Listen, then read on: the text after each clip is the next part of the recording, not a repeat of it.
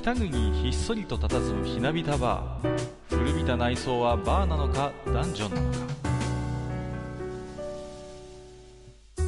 今宵も常連とマスターのよしな仕事が酒の魚だ。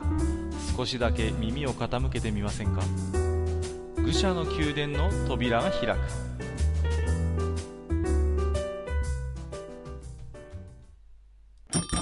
ややマスター今日も来ましたよ。はいはい、いらっしゃい。いやー、なんだかね、こっちの方は空梅雨でね、全然、あのー梅雨には入ったみたいなんですけど、さっぱり降らなくてね。うんなんかそうみたいですね。うん、なんか夏みたいなね、あ陽気なんですけど、まあ、方やね、えっ、と、こちらの方はどんなのかなということで、えっ、と、本日ですね、えー、ゲストをお呼びしておりますけれども、ご紹介させていただきます。毎度おなじみ、自堕落斎さんです。よろしくお願いします。はい、よろしくお願いします。はい、毎度。毎度です。どうですか？自堕落斎さんの方は、梅雨の方は、結構、ああ、で実はあの、まあ、収録日ベースなんですけども、昨日お祭りがありましてですね。はいはいはいはい。はい。あの、午前中に大雨が降りまして、間が悪いね。あの、夜のお祭りだったんで、うんあの、3時ぐらいからちょっと晴れて、はい。結局持ったんですけど、もう気が気じゃないですよね。うーん、そうですよね。いろいろ準備もあるでしょうしね。うん、はいうんまあね、あの、マスターの方は、まあね、逆に梅雨があまりないところですのでね。うん、まあ、そうですねう。ん、あまりそういう、まあ本当にそういう意味でもいい時期なんだろうと思うんですが、まああの今ね、自堕落斎さんからお祭りっていう話が出たんですけれども、この時期はね、書店でもちょっとしたお祭りがありましてね、うん。えーとですね、夏の文庫フェアがね、大体この時期にね、各社で揃うんですね。はい。うん、ううんん、で、夏っていうとね、やっぱりこう文庫フェアっていうの、書店にね、よく行く方であればね、わかるかなとは思うんですけれども、うーんとね、まあ、三大文庫フェアということでね、えっ、と、新潮文庫、それから、集英社文庫、あとは、えー、角川文庫ですね。えーこのあたりは特にこの夏に大きなキャンペーンを張るということで、まあ、いつも以上に多分スペースを割いて、えー文庫を並べてるんじゃないかなと思うんですよね。うん。うんで、例えばまあ定番どころとしては、この時期に文庫買った人にはオリジナルの、えー文庫カバーを差し上げますよっていうことでね。うんうん。ん角川文庫なんかはね、よくあの、カンコレの、あのーあれですね、あのーオリジナルカバーとかつけて話題になったりしましたね。ああ、なんか見たことあるな。うん。あると思いますよ。うんあのー確かヤマトかなんかだね、そう、ヤマトさんとか、あと、武蔵さんのデザインのついたオリジナルの、えーカバーが当たります。当たるというか、まあ、漏れなく差し上げるとか、あるいはね、ちょっとしたグッズをつけるとかね、うんうんうん。結構各社工夫を凝らして、えーキャンペーンをするもんですから、まあ、多くの書店ではこの夏場というのはね、こう文庫本がよく売れるシーズン。ね。えーうん夏といえば文庫っていう、まあそういうイメージもあったりするんですよね。うん。で、えっ、と、今日紹介をさせていただく本というのも、まあ、えっ、と、早川文庫というね、えー早川書房が出しているレーベルなんですけれども、えーそこから出ていますね、えー風の名前という、まあ、えーファンタジー小説、翻訳物になりますけれどもね、えーうん。こちらね、えっ、と、まあ、たまたまと言いますか、少し私もね、あの、紹介を、実はツイッター上でさせていただいたんですけれども、えー、自堕落斎さんもマスターもまあ、ちょうどお読みいただいているということなんでね、えーこの作品についてちょっと3人でお話をしていければいいなと思っております。えーということで、本日も自堕落斎さん、そしてマスター、よろしくお願いいたします。よろしくお願いします。はい、よろしくです。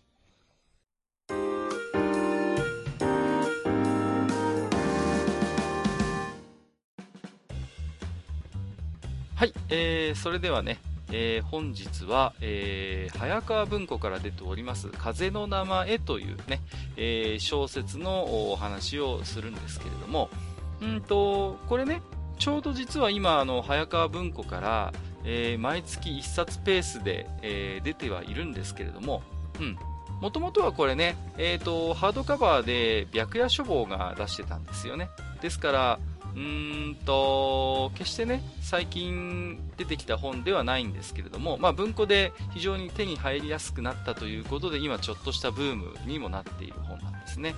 うん。で、この風の名前という、まあ、あのー本なんですけども、えーアメリカのですね、パトリック・ロスファスさんという方の、えーデビュー長編、まあ、これをで、要はデビューしてきたんですけれども、にして、全世界でですね、1000万部以上売った超人気異世界ファンタジーシリーズ、えーキングキラークロニクルの第1部として位置づけられているということなんですね。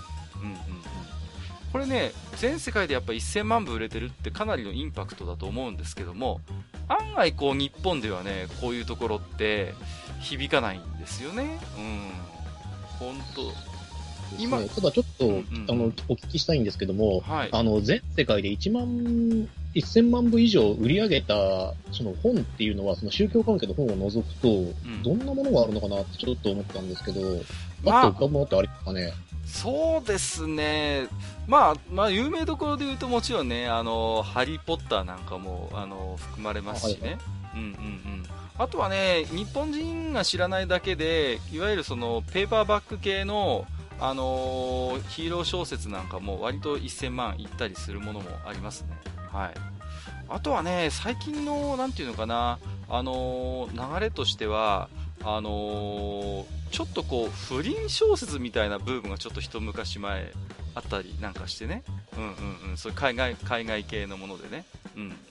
例えば、えっ、と、Fifty Shades of Grey っていう小説があるんですけども、これめちゃくちゃ売れたんですよね。うんうんうん。これお二方ご存知です？あんまり知らない。全く、うん、知らないでしょ？もう申し訳ないです。そうそうそうそう。まあちょっとしたこう変態小説っていうか、まあバイオレンスとかそういうセクシーが、えっ、と、組み合わさった小説なんですけども、このですね、Fifty Shades of Grey のシリーズって、全世界で、えー確か6000万部以上売れてるはずです。ああ、もうすごいインパクトがあるんです。これも確かね、早川が出してるんですけど、まあ、あのこういう風にですね、世界のベストセラーみたいなものって、なかなか日本で知名度が上がらないっていうのは、まあ、これまでもよくあるパターンではあったんですね。うん。で、大体6000万部売れてる50 Shades of Grey ですら日本ではピンとこない人が多い中にあって、まあ、このキングキラークロニクルまだまだ1000万部ですからね。正直、まあ、今までの傾向から言っても、まだまだ知る人ぞ知る小説であることは、まあ仕方がないのかなという思いはありますね。はい。そうですね。今、あの、ウィキペディアをですね、ちょろっと引いてみたんですよね。はい。えーそうすると、えー1000万部クラスの小説とか、まあ、本となるとですね、えーこれ、まあ、古いのが多いんですけどね、あ、えっ、と、村上春樹のノルウェーの森で1200万ですね。はいはいはいはい。はい。で、えーまあ、あとはちょっと古い本が多いんですが、はい。えーまあ、おそらく、まあ、パトリック・ロスファスさんが、まあ、お手本にしたと思われる、うん。指輪物語になるとね、もう奥の世界でした。ああ、まあ、もうここまで来ると多分古典になってるでしょうからね。うん指輪物語うんうんとか、ホビットの冒険についてはね。うん、うん。はい。まそんな感じです。はあ、いそうですね。ですから、まあ、なんていうのかな、その、なかなかね、世界の出版、人気出版物の数勢と日本のそういうものって、なかなかリンクしないところがあって、これってまあ、いろいろ原因は考えられましてね、その、なんていうのかな、優秀な出版プロバイダーが実は日本にあまりないんじゃないかっていう指摘をする人もいますし、まあ、日本の出版文化というのがやはりガラパゴス化していてね。そういう世界の数勢みたいなものとは若干違うこう消費のされ方をしているという言い方をする人もいたりしますまあいずれにしてもですねこれから多分この風の名前あるいはキングキラークロニクルというのは映像化なども控えてますのでもっともっと多分皆さんの、えー、字幕に接する機会は増えていくであろうと思われる作品なんですね、はい、映像化すんの？映像化ほぼ決まってるようですよ。はい。あそうなんだ。うんうんうんうん。えーとですね、あの、あ、もうそうですね、アメリカにて映像化展開進行中ということが書かれてますので、うんうん。うん。えーで、現地の名前は、まあ、そのままなんですが、えー、The Name of the Window ということで、2007年にアメリカから662ページのハードカバーで、えー、刊行されている結構なボリュームですけれどもね。うん、で翌2008年に白夜書房から先ほど申し上げましたように、えー、大判ハードカバーの上中下の3分冊で翻訳されて出たとことなんですがまあなかなかねこうハードカバーの翻訳本というのは本当に構図化というか好きな方しかなかなか手に取らないという悲しい現状もあるので、まあ、私も今回のま文庫化でようやくなんかこう知ることができたといいますかあるいは書評などに接することがあって興味を持って手に取って読んでみたというところだったんですね。うんうん、でまあ本当にハマりましてね久しぶりに翻訳小説。うん何て言うんですかね、ここのとこ、まあ、SF ものはね、私定期的に読むシリーズとかもあるんですけども、いわゆる王道のこう西洋ファンタジーみたいな、えー、小説でですね、ちょっとここまでぐいぐい引きつけられるのは本当に久々だったものですから、あの、思わずツイッターでもう結構おすすめみたいなことをね、つぶやいたんですけれども、まあ、あのー、まあ、それの影響か影響じゃないかはよくわかりませんが、お二方も読んでいただいてね。うん。で、ちょうど大体同じぐらいのところまで読んでいるので、ある程度こう共通認識でもっておはおしゃべりもできるかなとは思ってるんですけれどもね。うん、うん。で、えー、っとですね、まあ、えー、まあ、いろいろ驚かされる部分もあるんですけれども、まあ、第1巻ですね。はい。えーと、第1部、えー、第1巻なんですけれども、ほとんどですね、あのー、なんていうのかな、あの、寂れた宿屋の親父の独白で終わっているっていうね、この なかなか、うんうん、仕掛けが凝っていると言いますかね、うん、面白いんですよね。うん。まあ、あのー、前半はですね、あまりネタバレをしない範囲で、えー、お話をしていこうかと思ってますので、まだ大丈夫です。で、後半はちょっとね、物語に少し踏み込んだお話をしようかなと思ってたんですけれども、うん。まあ、そういうね、寂れた宿屋の親父の、まあ、なんていうんですかね、独白というか、まあ、まあ、実際には相方っていうか聞き役の人がいるんですけどね、その人に語って聞かせるっていう体でこの物語が進んでいくんですよね。うん。この辺りの雰囲気、自堕落斎さんはどう思いました？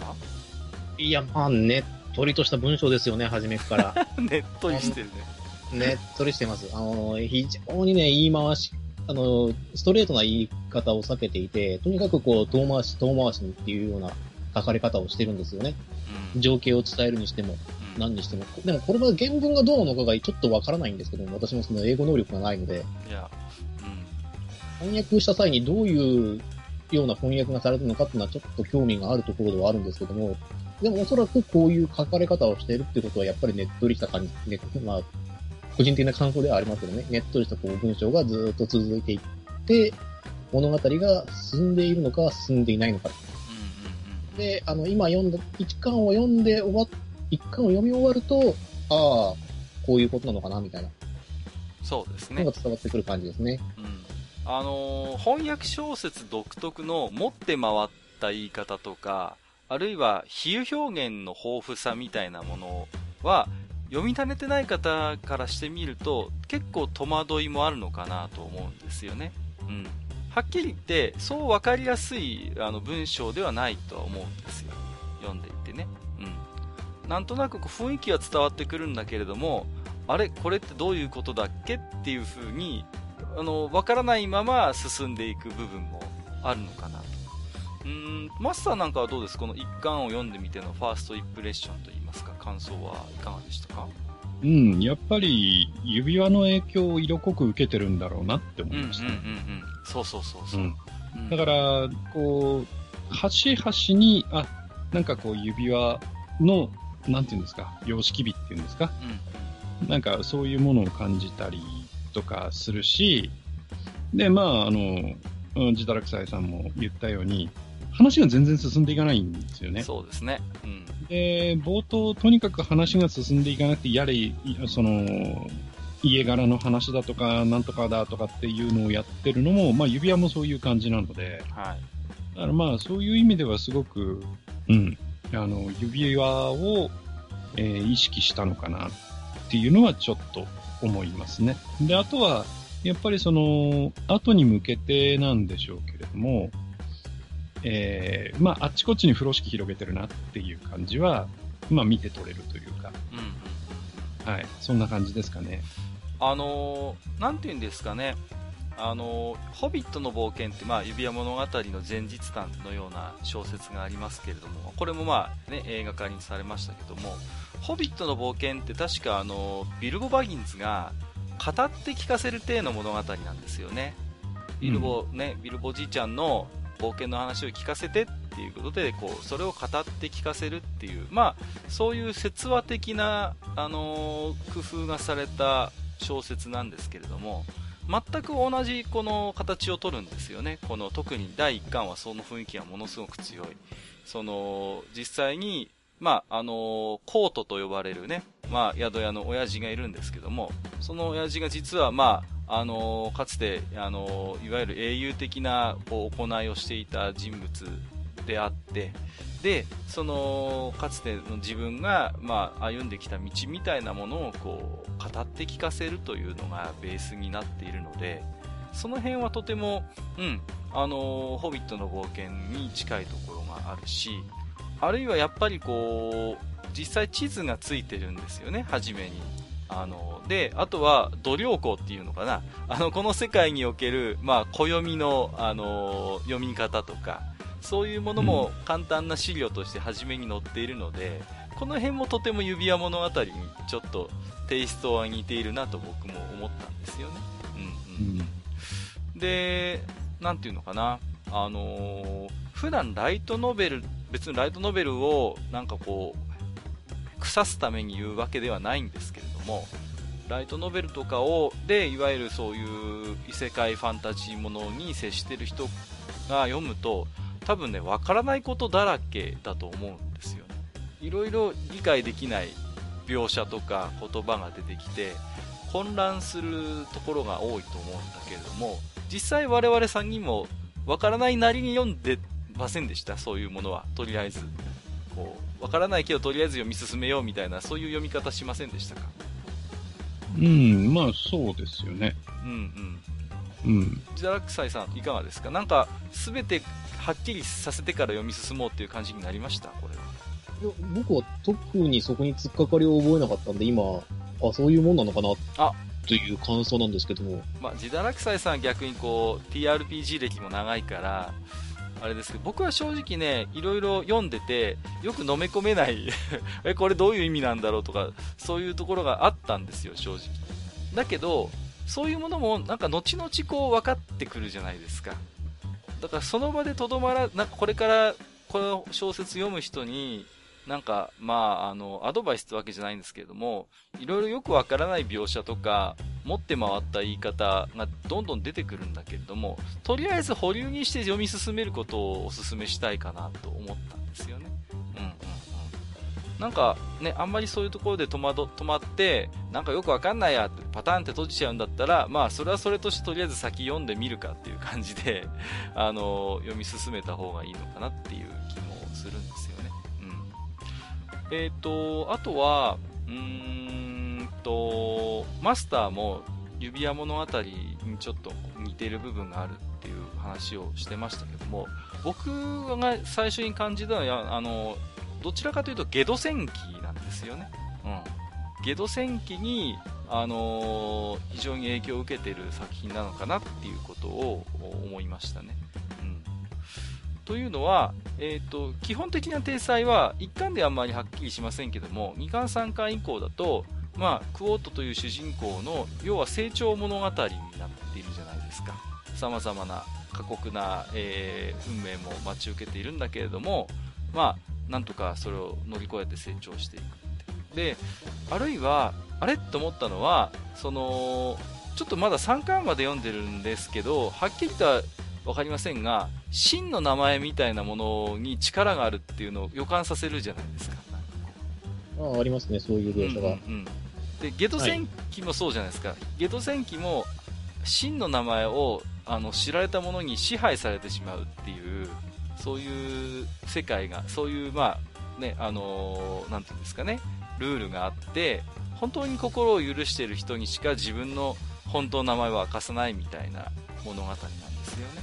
うんうん。で、その辺ちょっと、風の名前似てるなと思ってね。うん。そういう風に思って見てましたね。うん。タイトルにある通り、はい。あの、名前っていうものを結構重要視してるんですよね。うんうん、そうそうそう。3巻まで読んだ感じなんですけども、えっ、と、もう、ここはもうねネタバレでも何でもなく、最初に、あの、開いたページでバレてるので言いますけど、あの、コートという宿屋の主人は、昔、コートっていう名前で英雄的な行動をとっていて、まあ、いろいろと逸話を残しながら消え去っていた、消え去っあの、まあ、死んだというふうに思われていたといううんところから始まるんですけども、結局この名前も、あの、似てる名前、音が似てるような名前をちゃんと採用してるんですよね。うんうんうん自身が名乗るときも。でおそらく、あの、名乗るんだったら全然違う名前にしちゃってもよかったと思うんですよ。うん。うんうんあの、偽名を名乗るんだったら。うん。そうですね。あだからそういうのを結構感じるなっていうふうには思いますよね。うんうんうん。確かに。で、やっぱりその、なんていうんですか。人によって、その、使う名前を使い分けているというか、その、いくつかの名前を持ってたりする人もやっぱりいるわけで、その辺もやっぱりちょっとこう、ゲド戦記っぽいっていうところを感じますね。うん。あとは、うんとですね、うん、あ、こう、まあ、基本的に、まあ、あの、なんていうんですかね、魔物は確かに出てくるんだけれども、まあ、めったに出てこない存在としているんですよね。うん。あの、一応、なんていうんですかね、そういう魔物とか魔法が基本的にこうバンバン登場するような世界ではないんですよね、この風の名前の世界。まあ、そううん、ね。うん、あの、魔物は、あの、村にいた場合は、なんか出たけども、何かよくわからないものに襲われましたっていう認識うん、うん、うん、したもんうん。ね。そうそう。だで、から、魔法に関しても、うんえっ、と、まあ、ある、その学び屋のところに行って、年間で、例えば何人しかなれないうん、うん。そうってそう。いうようなところだったので、で、その魔法に関しても、実は、その、ね、いわゆいわゆる魔法使い的な魔法を使える人間っていうのは、本当に数限られた人間であってっていううん、うん、うん。表現がなされてますからね。そうですね。うん。非常にだから、その、ね、魔物にしても、基本的にはそこに暮らす人たちにとってはおとり話の世界であって、あるいは魔法についても、うん、なんていうのかな、そういう、いわゆるなんていうんですかね、日本の、あのーうん、異世界もののライトノベルによく出てくるような、もうド派手なね、あのーもう本当にわかりやすい魔法みたいなものっていうのは、まあ、あまり出てこずに、よりどちらかというと、こう、物理的な法則というか因果というか、科学に近いような世界に魔法が位置づけられている。そうですね。だからまずその初級の、ね、魔法を覚えるためにうんたらかんたらみたいなことがあるんですけども、うんうん。あの、俺あれを読んだ時にものすごいガープスマジックを思い出しましたね。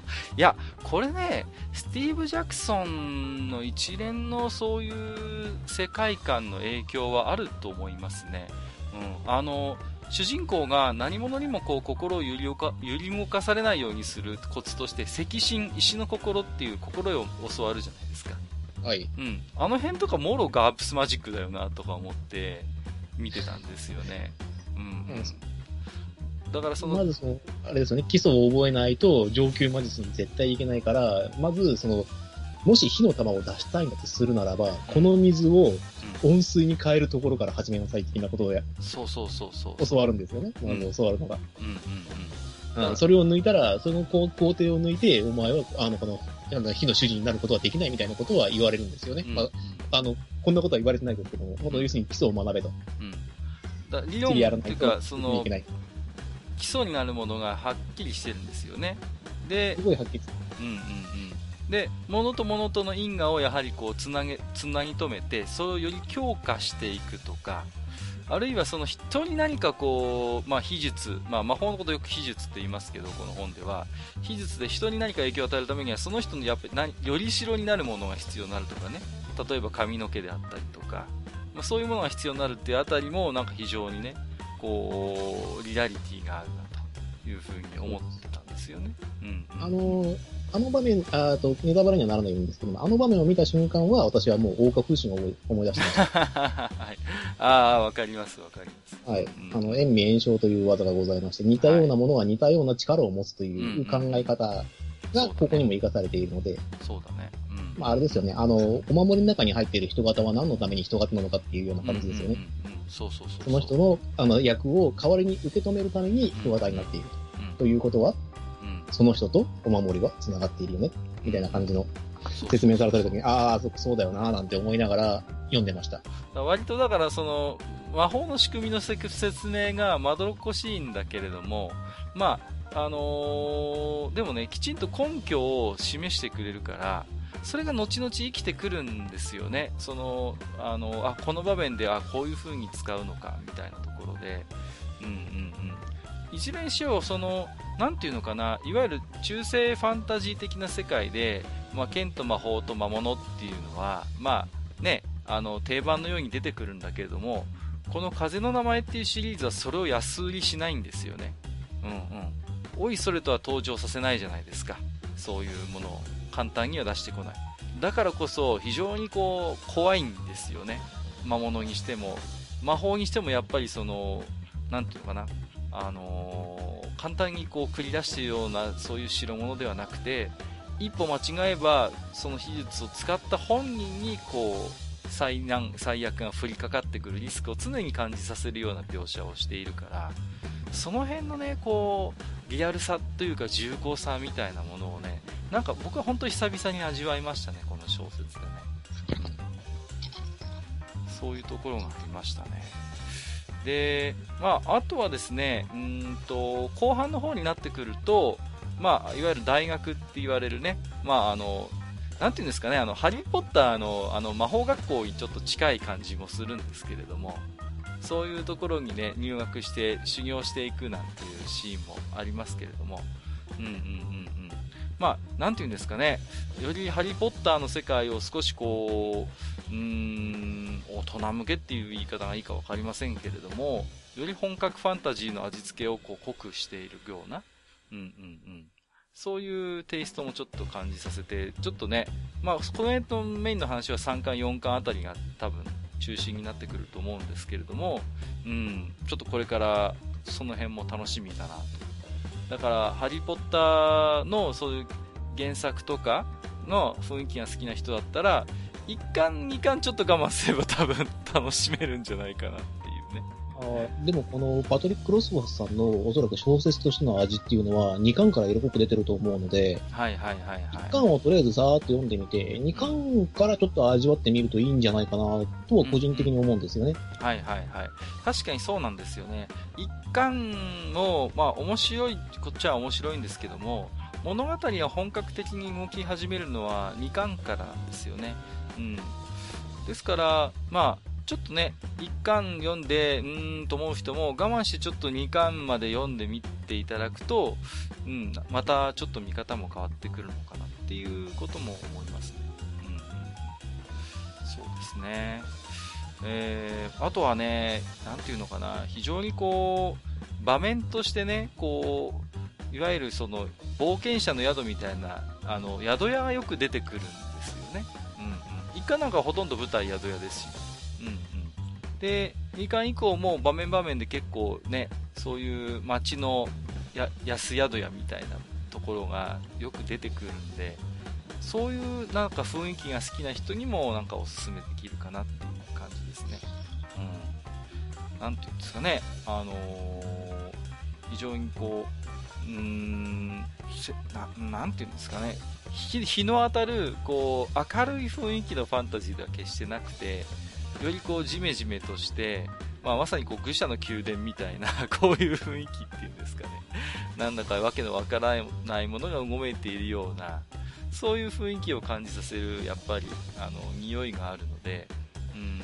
この辺のやっぱり、うん、描き方って、やっぱり翻訳小説ならではっていうところも感じるんですよね。うん。その辺もちょっと醍醐味かなと思って、えー、見てましたね。うん。ね。えーと、あといかがですか？また、マスターがだいぶね、こう、こういう、二人ゲスト会になるとこう、姿が隠れるんですけれども、いらっしゃいますか？いや、これは間違いなくあれですよ。マスターは、あの、コードのロールプレイをしてるので僕は信じてます。もう、まさいに。やー、あのーまあちょっと、えー僕はまだ今3巻途中ぐらいまでの、うんまあ進捗なんですけどね。はい。あの、正直、え2巻読んでる時は、これがファンタジーだってことをほぼ忘れてましたね。ああ、確かに。はいそうですね。うんうんうんうん。で、あのー正直、どこまで付き合えばいいんだって思ったところもあるし、うんうん。あの、ああ、このパトリック・クロスパスっていう人は結構性格の悪い人だなって思いながら読んでましたけどね。ちょっと感じるところがありますよ。俺3巻までは一応読んであるんですけども、うんおそらくお金で苦労したんじゃないかなってちょっと思いました。そうそうそうそう。だから、あのーで、その、まあ、まあ、宿屋の、まあ、クオートのね、まあ、クオートの独白っていう形で話が進んでるからっていうのもあるんだけれども、えーその、クオートと敵対する連中っていうのが、うん。うん。まあ、とにかくいやらしいよね。ああ、そうですね。うん。いや、だから、そういうところで、ああ、性格悪いんだな、とか、なんか、そういう、その、えー経験をこれまでにしてきたことがあるのかな、とかね。うん。まあ、その代わり、なんて言うんでしょうね。こう、うん、どこかやっぱり本人も、うん、映像化みたいなものを念頭に置いて、えーちょっと創作してるっていう風も見えますね。うんうんうんうん。で、それも、あの、どっちかっていうと、その、あの、それこそ、あの、綺麗なね、光り輝く鎧を着た騎士様みたいな、そういう、その、頭お花畑なファンタジーではなくて、どっちかっていうと本当にあの、えー、指輪物語のね、えー映画化されたもののように、なんか髪の毛なんかももうベタベタして、もう顔に張り付いちゃっててみたいな、もう汗臭い、もうなんかボコ振り回してボカスカやってるみたいなね。うん。で、なんかちょっと暗闇ではなんか、なんか変な奴らがなんか、その辺の死骸をむさぼり食ってるみたいな、そういう、結構暗めの、えーでもなんとなく、こう、今の時代だとその映像化が、えー読者の方である程度頭に思い浮かぶ。うん。なんかそういう作りを、まあ考えてるのかなっていうふうにはちょっと思いますよね。うんうんうんうん。あのー主人公であるところのクオートが決して清廉潔白な人間ではないっていうところがね非常に魅力的で、まあもうどん底にね追い落とされてもうそれこそもうスラムでなんとか生きていくためのもうねあのー何でもありの時代もあったりするんですよね。で、ねまあ、スリをしたりスリを働いたりとかあるいは詐欺まがいの交渉をしてみたりとかもうそういうダーティーな部分も見せるじゃないですか。だその辺のなんていうか生きていく上でのなんかこうたくましさみたいなものもね徐々に出てきて、うん、ダークヒーローとまでは言いませんけれども非常に実は打算的な人物で自分がどのように他人から見られるかみたいなことを多分に意識しながらこうね、あのー目的を達達成せんとするっていうあたりもね、まあ、非常にこうなんていうのかな人物描写に深みを与えてくれているのかなという気がしますけれども、うん。あの、一方でね、その、まあ、独白だからっていうこともあるし、まだ巻が途中だからっていうこともあるのかもしれないんだけれども、結構こう、私は優秀だった、私は優秀だった、私は優秀だった、みたいな、うんうんうんえー物言いが結構前半あるんですようんね。そうですね、うんで、なんか、それって日本のライラノベの主人公みたいだなってちょっと思って笑ってましたけど。こう女才ない感じっていうんですかね、うんありましたね。あの、素晴らしい父親、ね、でうん美しい、美しく素晴らしい母親から生まれた私は当然、いうような、ものすごくあの、父親と母親のことはものすごい褒めてるんですよね。ううんん。手放しで。そうそう。で、まあ、自身の、自身を褒めるときは、自身が、えー自身から語るんではなく、えー、と、死曰くみたいな感じでうん。言われてるんですよね、必ず。だからまあ、ちょっと、あの、若干鼻につくとこありましたけど、個人的に。そうそうそうそうまあ、ただね、途中からはちょっと変わってくるのかなともちょっと思ったりもしますけど。うんうんうん。まあ、徐々にね、えー、少しずつ物語の具体的な内容に入っていきたいと思うので、ここからはちょっとネタバレをあまりね、えー、好まない方はちょっと飛ばして聞いていただければなとは思うんですけれども、はい。ちょっと後でね、時間確認して、大体何分から何分ぐらいまでネタバレに絡む話してますって、あの、ブログではご案内したいと思いますんで。やっぱりちょっとね、表面だけさらさらなぞってもなかなか突っ込めない部分もあるっていうかね。あ,、うん、ありますし、若干危ないところはいくつかありますからね。そうですね。うん、そうそうそうそう、はい、あの、主人公の、まあ、まあ、いわゆる、まあ、元クオートというか、コートが、非常に最初に出てきた段階で心に傷を負った人間として出てくるじゃないですか。こう、うん、非常にトラウマ的な何か精神的なそういう暗い部分を持っている人間としてあの登場するんですよね、うん、で見ていても非常にあの癖がある振る舞いをするしまあ、自分がかつてクオートであるということを注意深くこう排除するような振る舞いもしたりしています。うん。で、その、なんていうかな、歪んだ性格がどういう風に、あの、作られていったのかみたいな部分が、もう割と最初の方から出てくるんですよね、その理由がね。うん。えー、例えば、ね、出自がいわゆるなんて言うんですかね、あの、流浪の民って言っていいのかな、いわゆる定住する、あの、類の民族ではないんですよね。うん、うん、旅芸人、ね、旅芸人、なんていうんですかね。一座というか、一族というか、うん、うんなんだろうね。そう。ロマ族みたいなイメージなのかな。うん。い一家、血は繋がってないけど一家っていう感じですよね。そうなんです、そうなんですね。もう、まあ、いわばそこのお父さんがいわば狩猟、狩猟閣でね。で、まあ、あのー、なんていうんですか。銀融詩人、銀融詩人っていうか、そう曲を作ったりすることも、まあ、すると。あとはまあ、あのね、非常にその、いわゆる旅一座なんだけれども、公爵様か何かのこうパトロンがいてね、非常に格が高いんだと。その辺の旅芸人とは違うんだよっていう、そういうプライドもあったりする人たちなんですよね。うんうん。で、えっ、ー、と、母親も非常に美しくて、で、母親は確かも元貴族かなんかっていうね、描写もあった、ね、元貴族で、あの、惚れ込んで出て、できて一緒になったっていう、そうそうそう。風には書かれていますよね。うんうんそんなのもありましたけれどもね。うん。まあ、あのー、ね、そんな中でいろいろと、まあ、最初のなんていうんですかね、あの、師匠とも言えるような人間と巡り合ってね、その人にいろいろこう、叩き込まれるんですよね、最初はね。えっ、ー、と、なんて人でしたっけ？えっ、ー、と、ベン、ベン、アベンシー。アベンシー。通称のベンですね。うん。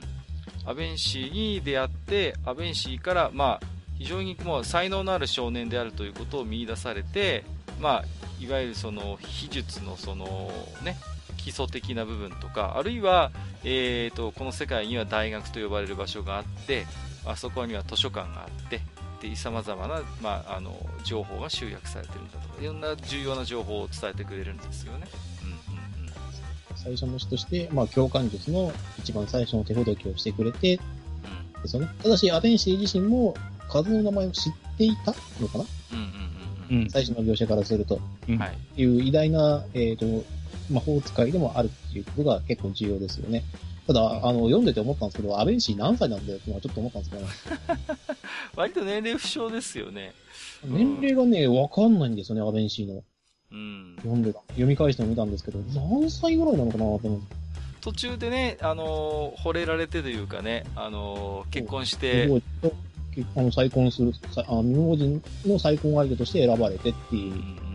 で、あの、で、別れを告げるんですけども、これだけわかんなくてね、なんかちょっと、ちょっともやっとしたんですけどね。うん。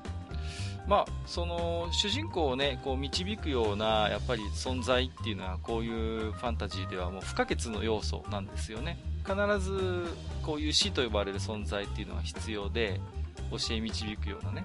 で、最初のそういう、なんていうかな、知らない世界を見せてくれる人みたいなのっていうのは、大体こう、他の過去のね、ファンタジー小説なんかを、まあ、あの読んでみても出てきますよね、こういう人って。うん、導いてくれる存在として。最初の師匠がベンってスターウォーズかよって感じだ、ね、なるほどね。ベンケノビですからね。うん、うんうんうんまあ、なんて言うんですかね。そう、あのーまあ、例えば、うーん、ね、指輪物語にしてもやっぱりガンダルフなんかはやっぱりこう、フロットたちにね、そういう世界を見せてくれる存在としているわけだから、まあ、その辺の立ち位置なのかなっていう気はするんですけれどもね。うん。ただまあ、このね、えー、一座での幸せな日々というのも、えー、長くは続かない。そうですね。うん、まあ、世界の秘密に関わってしまったというそうなんですよね。ことになるんですかね、これは。うん。お父さんがなんかその、ある物語を収集してたんですよね、その。歌を作りたくて、うん、あの、その、伝伝説上の物語ではないにしても、その語り継がれてきた人物というか、集団というか、一族の話を作りたい。だからそのために真実をちょいちょいそう、街を巡りながら探していった結果、まあ、おそらく真実に近いところにたどり着いてしまったんでしょうね。うんうんうん、で、結局、まあ、お前は知りすぎたってやつだよね。そうですね。うん。で、結構、あの、おそらく、あの、映画とかになるんだったら一部のラストにあれ持ってくるのかなってちょっと思ったり、読んだ時に思ってましたけどね。うんうんうんうん。焚き火を囲んで、その、奴らがいる。あのシーンがおそらくラストなんじゃないかなってちょっと思った。もうネタバレすれば大丈夫ですよね、ここは。うん、大丈夫です、大丈夫です。うん、大丈夫。大丈夫ですね。うんうんうん。僕あれ思い出しましたけどね、あの、スター・ウォーズのエピソード7の冒頭にちょっと雰囲気似てんな、みたいな。あの、焼き討ちにして、こう、もうなんか、ね、もう全てが終わっている後みたいなところにこう、出くわすみたいな。まあ、いずれ、ね、両親をはじめとした旅一座の全員が、まあ、惨殺をされてしまっているということで、まああのー、クオート自体はちょっとよそのに行っていたのでね、そ免れるんですけれども、まあ、全てを失ってしまうということで。で、実際にあの実行犯たちとも顔合わせしてるんですけども、実行犯たちは見逃した形になるのか、それともこいつ関係ねえのかなっていうことになって、なんかちょっと捉えづらかったんですけども。うんうんうんうん。子供だからということで情けをかけられたのか、うんうんうん。そのあたりですよね。うん、ちょちょっと分かり分からなかったんですけども、結局あの、狩猟の一言によって、えっ、ー、と、その実行犯たちはその場から去っていく。で、一人残されたウォート少年がどうやって生きていくのかっていうのを書かれるのが2巻。2巻なんですよね。うん、ここなんですよ。ここでね、まあ、あのータルビアンっていう港町に流れ着くんだけれども、まあ、ここがね、まあ、大きな町は大きな町なんだけれども、もうスラムみたいな場所もあれば、高級住宅地みたいな場所もあるような大きな町でね、まあ、そこでドブネズミみたいな暮らしをするんですよね、こう、クォートがね。本当にで、ここでスリのテクニックとか、いろいろね、もう本当生きていくためのね、あの、術をいろいろ身につけていくっていうね、うんうんうん。ただまあ、要所要所でね、あの、手を差し伸べてくれる人間が必ずいたっていうのが、うんうんうん、まあ、幸運といえば幸運なんでしょうけども。そうですね。うん、うん、あの、一番最初に手を差し伸べてくれた、あの、セスじいさんのところに行ってれば、この物語終わってますからね。ああ、そうですね。はい。確かに確かに。ね、あのーね、なんて最初にね、あの、ま、港町まで案内してくれたセスじいさんがいるんです一緒に馬車に乗ってくれて、よかったらうちにコンカートまで行ってくれたおじいさんがいたんですけども、うん、あの、残念ながらね、あの、や、やるべきことがあって、これ以上恩を受けられないって言って、うん、物語が始まってしまうんですけども。そうなんですよね。でもそこからね、ね方法の定義あってね、まだいるかなって思ったらもういないんですよね。いないんですよね。そうそうそうそうそう。うん。あとはね、あのー、語り部の老人でスカルピっていうな男が。ああ、結構重要人物っぽいですよね、スカルピ。多分重要人物だと思うんですよね。うん。で、様々な、その、スカルピ自身も非常に謎の多い人間じゃないですか。その、はい、いろいろ来歴が気になるっていうね。もともとは何かこう、修道士っていうかなんかそういう聖職者だったかのような、あの経歴も匂わせますしね、まあ、本当に様々なことを知っていて、まあ、子供たちにせがまれていろんな話を語って聞かせるっていうところもあったりするんですよね。うんうんうん。まあ、だから、あれだよね、スカルピーがどうして捕まったかだよね。うんうんうん。そう、だから、そこには、そこにはきっと、その、要はクオートの、えー、いた一座が全部やられたっていうのと、どこか繋がってるんだと思うんだよね。うんうんうん。そうですね。うん。はい、だから、その、知られてはいけない物語みたいなものがこの世界にあって、ただその知られてはいけない物語に触れてしまったことによってクオートの両親は惨殺されてしまった。だから、それが何なのかクオートは知りたい。で、それを知るためには、この世界の英知が集まっているであろう大学を目指すっていう話になっていくんですよね。うん。うん、うん、で、えっ、ー、と、まあ、そこで、ベンから預かった大切な本を、まあ、七に入れてですよ。そのね、七に入れるところのね、お金の交渉も結構えぐいんだよね。なんかこうさ。いや、本当だからあの、お二人がね、この作者お金に苦労したことあるんじゃないかって言ってましたけど、僕はこのシーンで、ああ、なるほどなと思いますよね。うん、そっちですとか、俺はどちらかというと、この金に苦労したシーン、金に苦労した印象を受けたのは、一番最初のところで、あの、世界の通貨について書かれてるじゃないですか。はいはい。この世界の通貨ってこういうのが流通してますよって書いてあるから、この人設定すごく凝る人なのかなと思ったんですけども、うん、あの、文章を読んでる限りはそんな感じ全然しないんですよ。だから、あんまないよね。だからこそ、これおそらく、で、その割には、この物語の中で金の描写ってものすごい多いんですよ。おいおいおい。細かい金額の描写が。だから確実に金で苦労してるんだなって、もうこういうか僕はそこで感じてましたね。はいはいはい、はい。いや、あのー、しかもコインばっかりだしね。そうそうそうそう。小銭の話じゃないですか。ねで、あと、ね、本を七に入れても、なんかこう、領収書みたいなの単位ちょろまかしたりなんかしてね。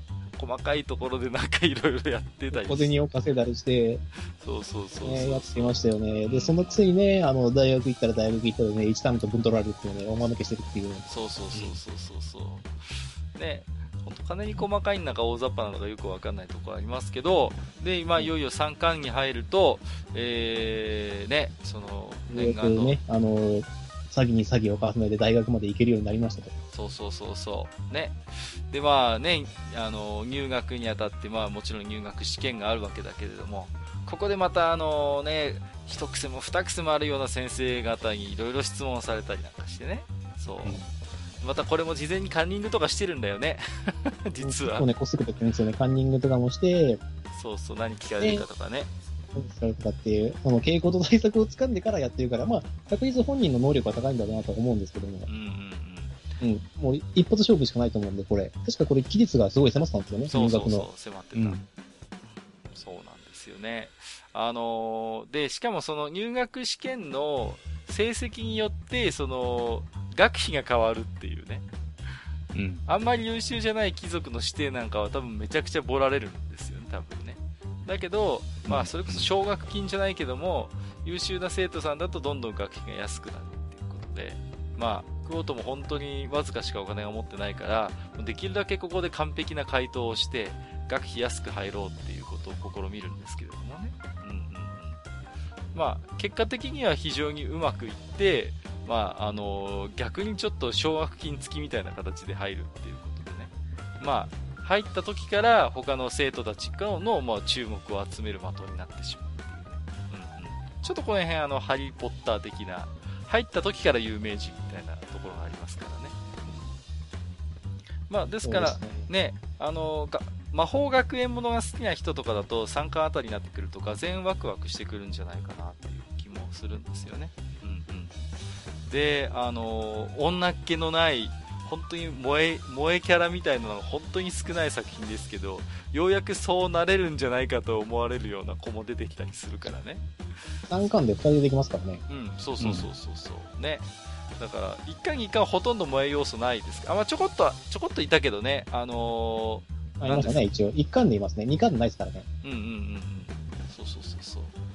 だから、なんかね、その辺も、まあ、割と、なんていうんですか、描写的には、どうもこの世界には、あのまあ、娼婦もいて、交渉もあったりする、非合法の召喚もあれば交渉もあるような世界らしいんですけれどもね。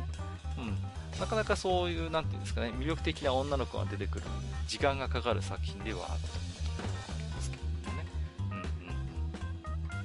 で、まあね、非常にこの秘術、魔法の世界というのは危険だっていうのを、やっぱり僕はあれですよね、大学の中にこう精神病棟みたいなのがあってさ、結構でかいんだよね、それがね。でかくてやたら頑丈にできてるっていう。そうそうそう。だからそういう技術の学ぶ上で人間が人間としてのこうメンタルがこう危うくなってしまうっていうのを非常にここで感じましたけども、ね、怖い世界だなとまあ本当にそういう感じでね、まだまだこう一癖も二癖もある生徒たち、もちろんね、生徒たちの間にも友人もいれば敵対するやつも出てくるので、まあその辺の話もまた4巻以降いろいろ出てくるのかなという期待はするんですけれども、うん。まああのーそんな感じで一応ざっとですね、1巻から3巻までどういうことが起こるのかということの話を、えーさせていただきましたけれどもね。うんうん。あのーなんていうんですかね、非常にこう、うん、重厚で、あのー読み応えのある、まあ、あのーファンタジー作品ということで、まあ、まさに王道と言っていい展開を迎えているかなとは思うんですけれども、うんうんうん。この辺どうですか、ジデラキサイさんは、この小説のまとっている雰囲気みたいなものっていうのは、どういうふうに感じますか？いやここからどう展開するのかな。うんうん聞きますよね。だからまあ、あの、冒頭である程度その、技術家の人たちが言っちゃってはいるんですよね。うん。はいはい。あと二つ名からもまあ、一つは出てますけど、もう一つの方の二つ名ですか？うんうんうんうん。あっちの方は全くこう、関わってないわけじゃないですか。話の中にも出てきてないですし。そうですね。あれはどう、それがこっからどう展開するのかな？で、えっ、と、まあ、ここネタバレあったからあれだと思うんですけど、ん大学追放されるじゃないですか。うん。そうですね。うんうん。はい。卒業できなって言ってるんで、うんうん。彼自身が。そう、まそう、あそうね。こからね、どうやって、ね、あんな活躍というか、その二つのエールなところまで行くのかなって。うんうんうん。そうそうそう。あとすごく気になるのは、えっ、と、なんだかと一夜を過ごせて、す過ごして、正気で帰ってきたからこそなんとかっていう。ことをコード自身が言ってるんですよね。あれ、何なんだろうなと思って。そうですね。まあ、うんいろいろね、持って回った言い方が多いから、気になるところはありますよね。うん。なんて言うんですかね。あと僕が気になるのは、やっぱりあのーなんていう、過去の、まあ、指輪物語とか、そうですけど、仲間がいるじゃないですか。やっぱり。こう、旅を、旅、旅をするなら旅の仲間みたいな人がいるんだけれども、果たしてその、ね、あの、そういう仲間みたいなものがこのクオートにはいつできるのか。まあ、おそらくバストって言われる、まあ、あのね、なんですか、あの同じね、この立場を隠して、宿屋の主人やってる相方みたいなのがいるじゃないですか、バスト君。で、彼は少しクオートの秘密を知ってるんだよね。で、どこかでクオ,、知ってますうん、クオートと出会ってるんだけども、だからバストとクオートがどこで出会ったのかなっていうのはちょっと気になったりしますね。気になりますね。ただ、あの、バストは彼女に会ってるんですよね。うんうんうんうんうん。そうそうそうそう。割合近いところで会えるのかなと思ってるんですけど、まあ、4巻楽しみにはしてますしうん、うんうん。あね。4巻、4巻でもし出てこなかったら、4巻以降彼女の出番があるんだなっうんと思てはいるんですよね。確かにね。うんうん。そうですね。うん。まあ、いかがですか、マスターもとりあえず3巻の途中までは、あのー読んでみたということなんですけれども、まあ、はい。えーか簡単な感想と言ったらすごいらざっくりとした聞き方なんですけども、今後こういうところが気になるっていうのがあれば。うーん、あの、正直な感想を言うとですね、えー、これにいつまで付き合うんだろうっていう感じですね。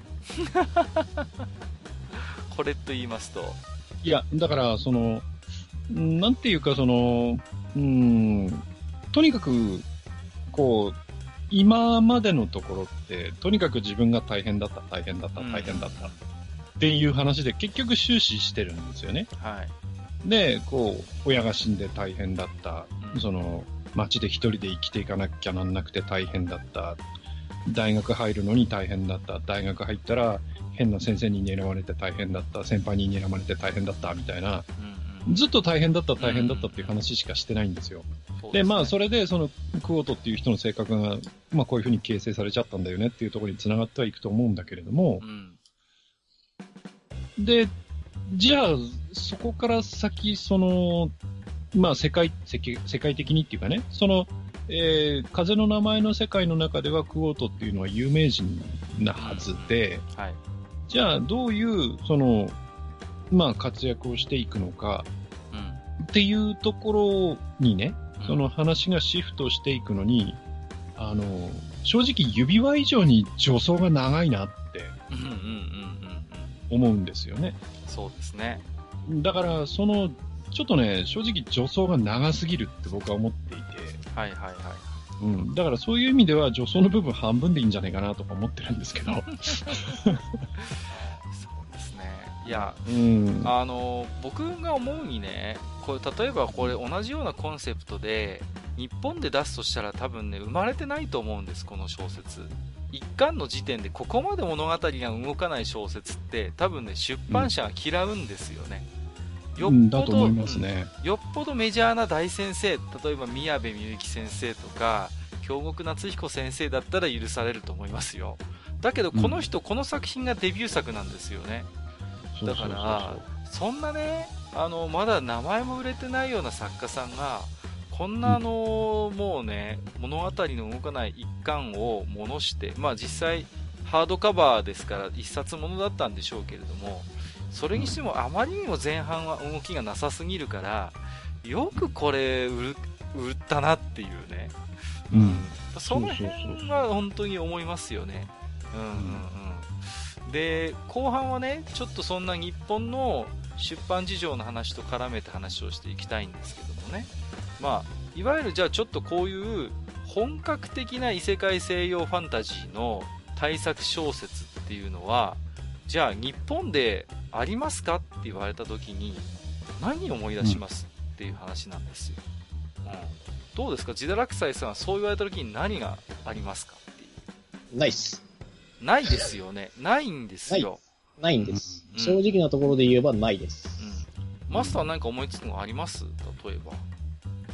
いや、だからね、そうなっちゃうと、あの、なんだろう。うーん、例えばあの、魔界転生とか、そっち方面。はい、はいはいはい。ノベルス系の方ですよね。で、はい。電気物の奇妙の方がつくやつですよね。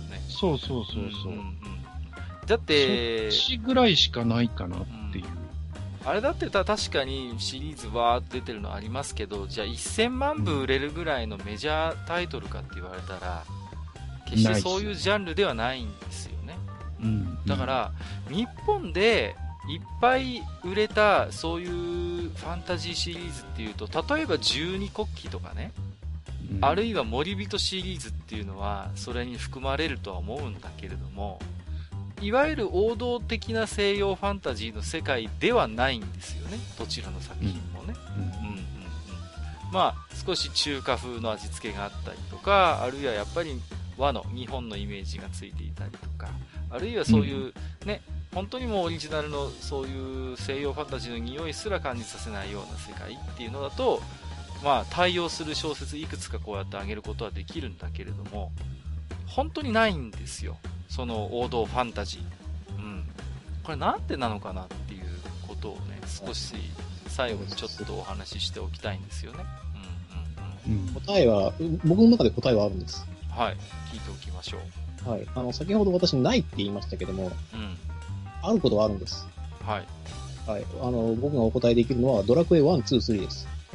あ はい、れがはい。日本の王道ファンタジーです。うんうんうんうん。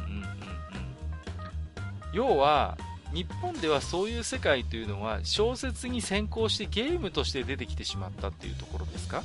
そうなんですよ、ね。僕はそう思ってます。だから何をするにしても結局ドラクエのテンプレートが出てしまうと。うんうんうんうん。そうだね。うん。ドラゴンクエストは基本的に和製の中の世界観もしっかりしてますし、ストーリーもすごいし、あの、後書きのところもあるんですけども、埋まってる部分の方が圧倒的に多いですよね。うん。 one、two、three、ロト伝説に関しては。うん。で、あの、漫画もで、まあ、その派生も出てますし、うんっていうのがあるので、僕の中でやっぱりその日本が誇る、そのファンタジー小説というわけではないですけど、ファンタジージャンルでの作品というのであれば、ドラクエ1、2、3を押さざるを得ないんですよね。うんううんんあのー小説ドラゴンクエストってやっぱり出てたじゃないですか。ありましたね。ね、高屋敷秀夫先生だったかな、途中から久美沙織先生も書いてた気がするんだけれども、うん、うん。あれはね、確かに強いて言うならば、本格ファンタジー小説に近いものになっていたと思う。いわゆるスピンオフ小説としては割とで よくできてた方だと僕は思ってるんですけどね。あまり同意をいただけてないようですけれども。いや、まあ正直、高屋敷さんのは、あまり、パッとしなかったかな。うん。うん。まあ、組沙織のあの、セールビス伝説はすごかったね。セーレルビス伝説は面白かった。あれはかけねなしにいいと思ったよ。あれはすごいなと思いましたけどうん。うんうんあのーだから今、ジダラクサイさんがおっしゃったように、一つやっぱりゲームが先行して日本の場合は、あのー普及したわけですよ。そういう西洋ファンタジーの世界を消費するっていう時に、小説より先にゲームが来てしまった。だから、あのーもうドラゴンクエストの功罪なんですよね。もうドラクエ的世界観の非常にこう普及が早く広く行われたがためにやっぱあの世界の約束事でしかこう日本のファンタジーが生まれていないっていうのはあると思うんですよもうそりゃそうですよね。だって一番最初に撮ったファンタジーも、ファンタジーの、まあ、ものが、ドラゴンクエストか指輪物語かの違いだと僕は思うんですけどね。ううん。ううんんファーストインプレッションとして。うん。そうなんだよそれはだねってね、あの、向こうの人たちからすれば、その指輪物語の洗礼を受けてるわけです。それで、えっ、と、うんあの、それまで、その、日本のファンタジー小説って、おそらく、えっ、と、翻訳物がほとんどだったと思うんですよね。そうですね。それまあ出てるやつも、まあ、いくつかあったとは思うんですけども、うん。ただ、その、子供が一番最初に手に取る形というので、ドラゴンクエストが出て、ドラゴンクエスト2で大爆発して、ドラゴンクエスト3で社会現象が生まれた。ということは、ある程度の年代から上の人間、おそらく、その、あの、ラノベ作家になりたかった人たちの世代というのは、確実にドラクエの洗礼を受けてるんですよ。そうなんだよね、うんはい。だからその辺が非常に特徴的でね、まあ、いわゆるあのだいぶ下火になってきましたけどもここ数年のライトノベルのトレンドとしてはいわゆる異世界ものと言われるものがものすごいいっぱい出てきてで、あのーいわゆるどれも判で押したようになんかこうね現実世界では冴えない俺がファンタジー世界に行くとめちゃくちゃすごい能力を身につけてとか持っていてっていうので でもうバインバインのエルフのお姉ちゃんとか可愛い美少女キャラがみたいなの判で押したような感じで出てくるじゃないですか。でも、うん。そこで描かれる世界って、まあ、大抵もう本当にドラクエ的なあるいはファイナルファンタジー的な世界でねもう普通にあゴブリンが現れたみたいなの普通に出てくるじゃないですか。もうテンプレとして早くだから元々のファンタジーとしての土台作りがものすごい日本はインスタントなんですよ。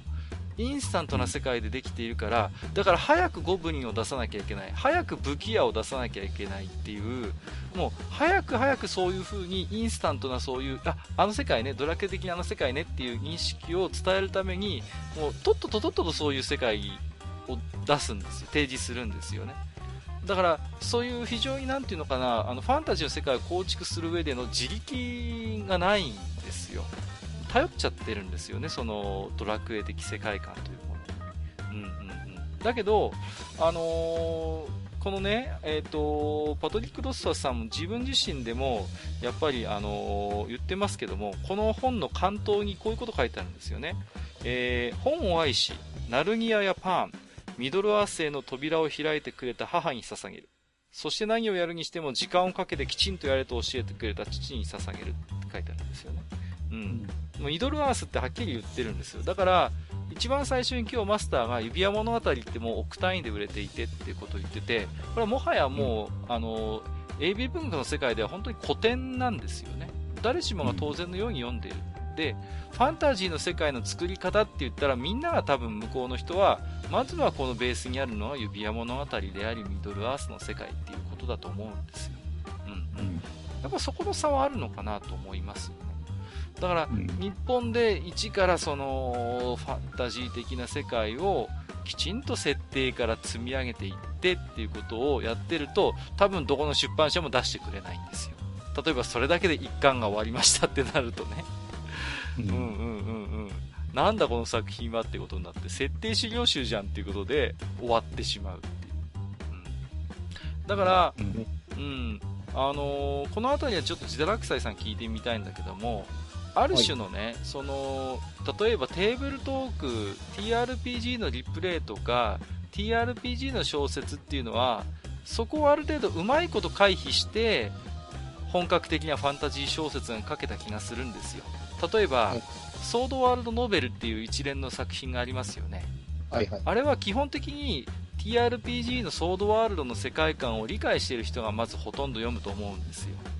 あそうですねう。ん。だから、ある程度凝った設定とか重厚な世界観っていうのを一から説明しなくても物語の中に織り込めることができると思いませんか？ああ、そうですね。うん、うん。それはありますね。うん。だから、ああいう日本日本独自の文化ですけど、TRPG 小説とか TRPG のリプレイっていうのが受け入れられていて、その中には割とキラリと光る本格小説の匂いをまとったそういう小説がある理由って多分そこだと思うんですよ。その世界観とかそういう設定の説明をゲームのシステムとしても共通認識を持っているということによってうまく省略できている。で、美味しい物語が動き出す部分から書き始めることができるというメリットが僕にはソードワールドノベルとかガープスのノベルにはあったと思うんです。だからあれなんですかね。えっ、と、その、ワールドを作るゲームのルールや何やらその世界を作る人間と、その物語を語る人間って別にあっても構わないとは思うんですけど、このあたりどうなんですかね？それはね、むしろ普通なんです。海外だと普通なんですよ。その、ワールドビルダーとストーリーテラーって必ず分けるんですよね。うんうんうん。例えば、はっきりしてるのはスター・ウォーズですね。スター・ウォーズのクローン・ウォーズっていうあの CG アニメのシリーズがありましたけれども、あれはですね、あの完全に分業制なんですよね。下敷きになる世界観をワールドビルダーみたいな人たちが何人かで作ってて、あとはもう交代交代でシナリオライターがエピソードをその上に書いている、それの繰り返しなんですよ。だからちょっとね、あの仮面ライダーとかの作り方に似てる。うんうんうん。そういう風にも完全に分業にして、あのーやってるんですよ。日本ってそういうのってあんまり普及しないんですよね。もう小説家、先生が1から10まで作り上げるっていうのが、ある種テンプレ化していて、そういうなんかワールド、世界観を構築する人、世界設定を考える人と、その設定を使って物語を書く人を分けている方がむしろ日本の場合は珍しい。そこの負担もめちゃくちゃでかいんですよね。うん。だからその、なんていうのかな、ソードワールドノベルっていわゆる講義ではシェアードワールドノベルズっていうじゃないですか。同じ世界観の中で様々な先生が、例えばソードワールドの世界で小説を発表するっていうのができてるじゃないですか。うん自分の書きたい物語を、あの、適当にこう、せあ、この、ここの設定使いたいなっていうところから書いてみたりとかってうんうんするのって、正直楽ちんだと思うんですよね。そうなんです。だから、からうんうん。ただ日本の場合は、純粋な小説としてそれを分業でやるという文化がなかったから、TRPG という一つの大きなゲームのシステムがそれの機能を代わりに果たしていたという考え方ができるはずなんですよ。だからこそ、ヒットしたソードワールド TRPG の、まあ、ある程度広くて豊穣な土壌の上に、シェアードワールドノベルズというのは作ることができたけども、別にこれ TRPG じゃなくたってできるはずなんですよね。うん。だって、海外のクトゥルフなんかまさにそうじゃないですか。もう、ね。あのラブクラフトさんの作り上げた世界があって、あれだって別にね、まあもちろん、後々ゲームにはなるけど、もともとはもちろん小説であってね。で、その小説の、あ、この、この設定これ面白いからこういう人物絡ませて作ってみようって言って、みんなその世界を借りて、クトゥルフ小説発表してるじゃないですか。うんうんうん。ああいうやり方がなかなか日本では、うん、まだまだ海外ほどは出てないのかなと。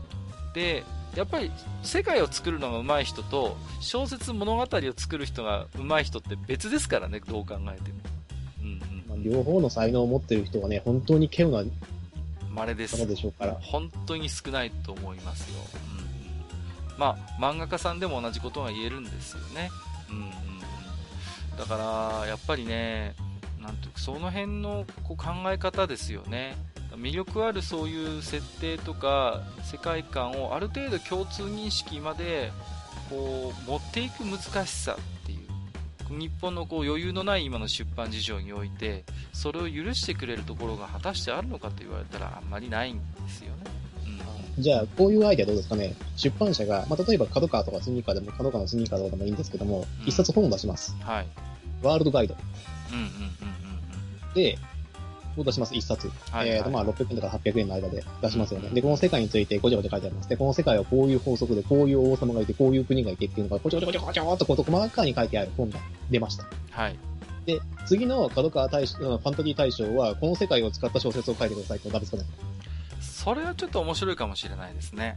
うんうんうんうん。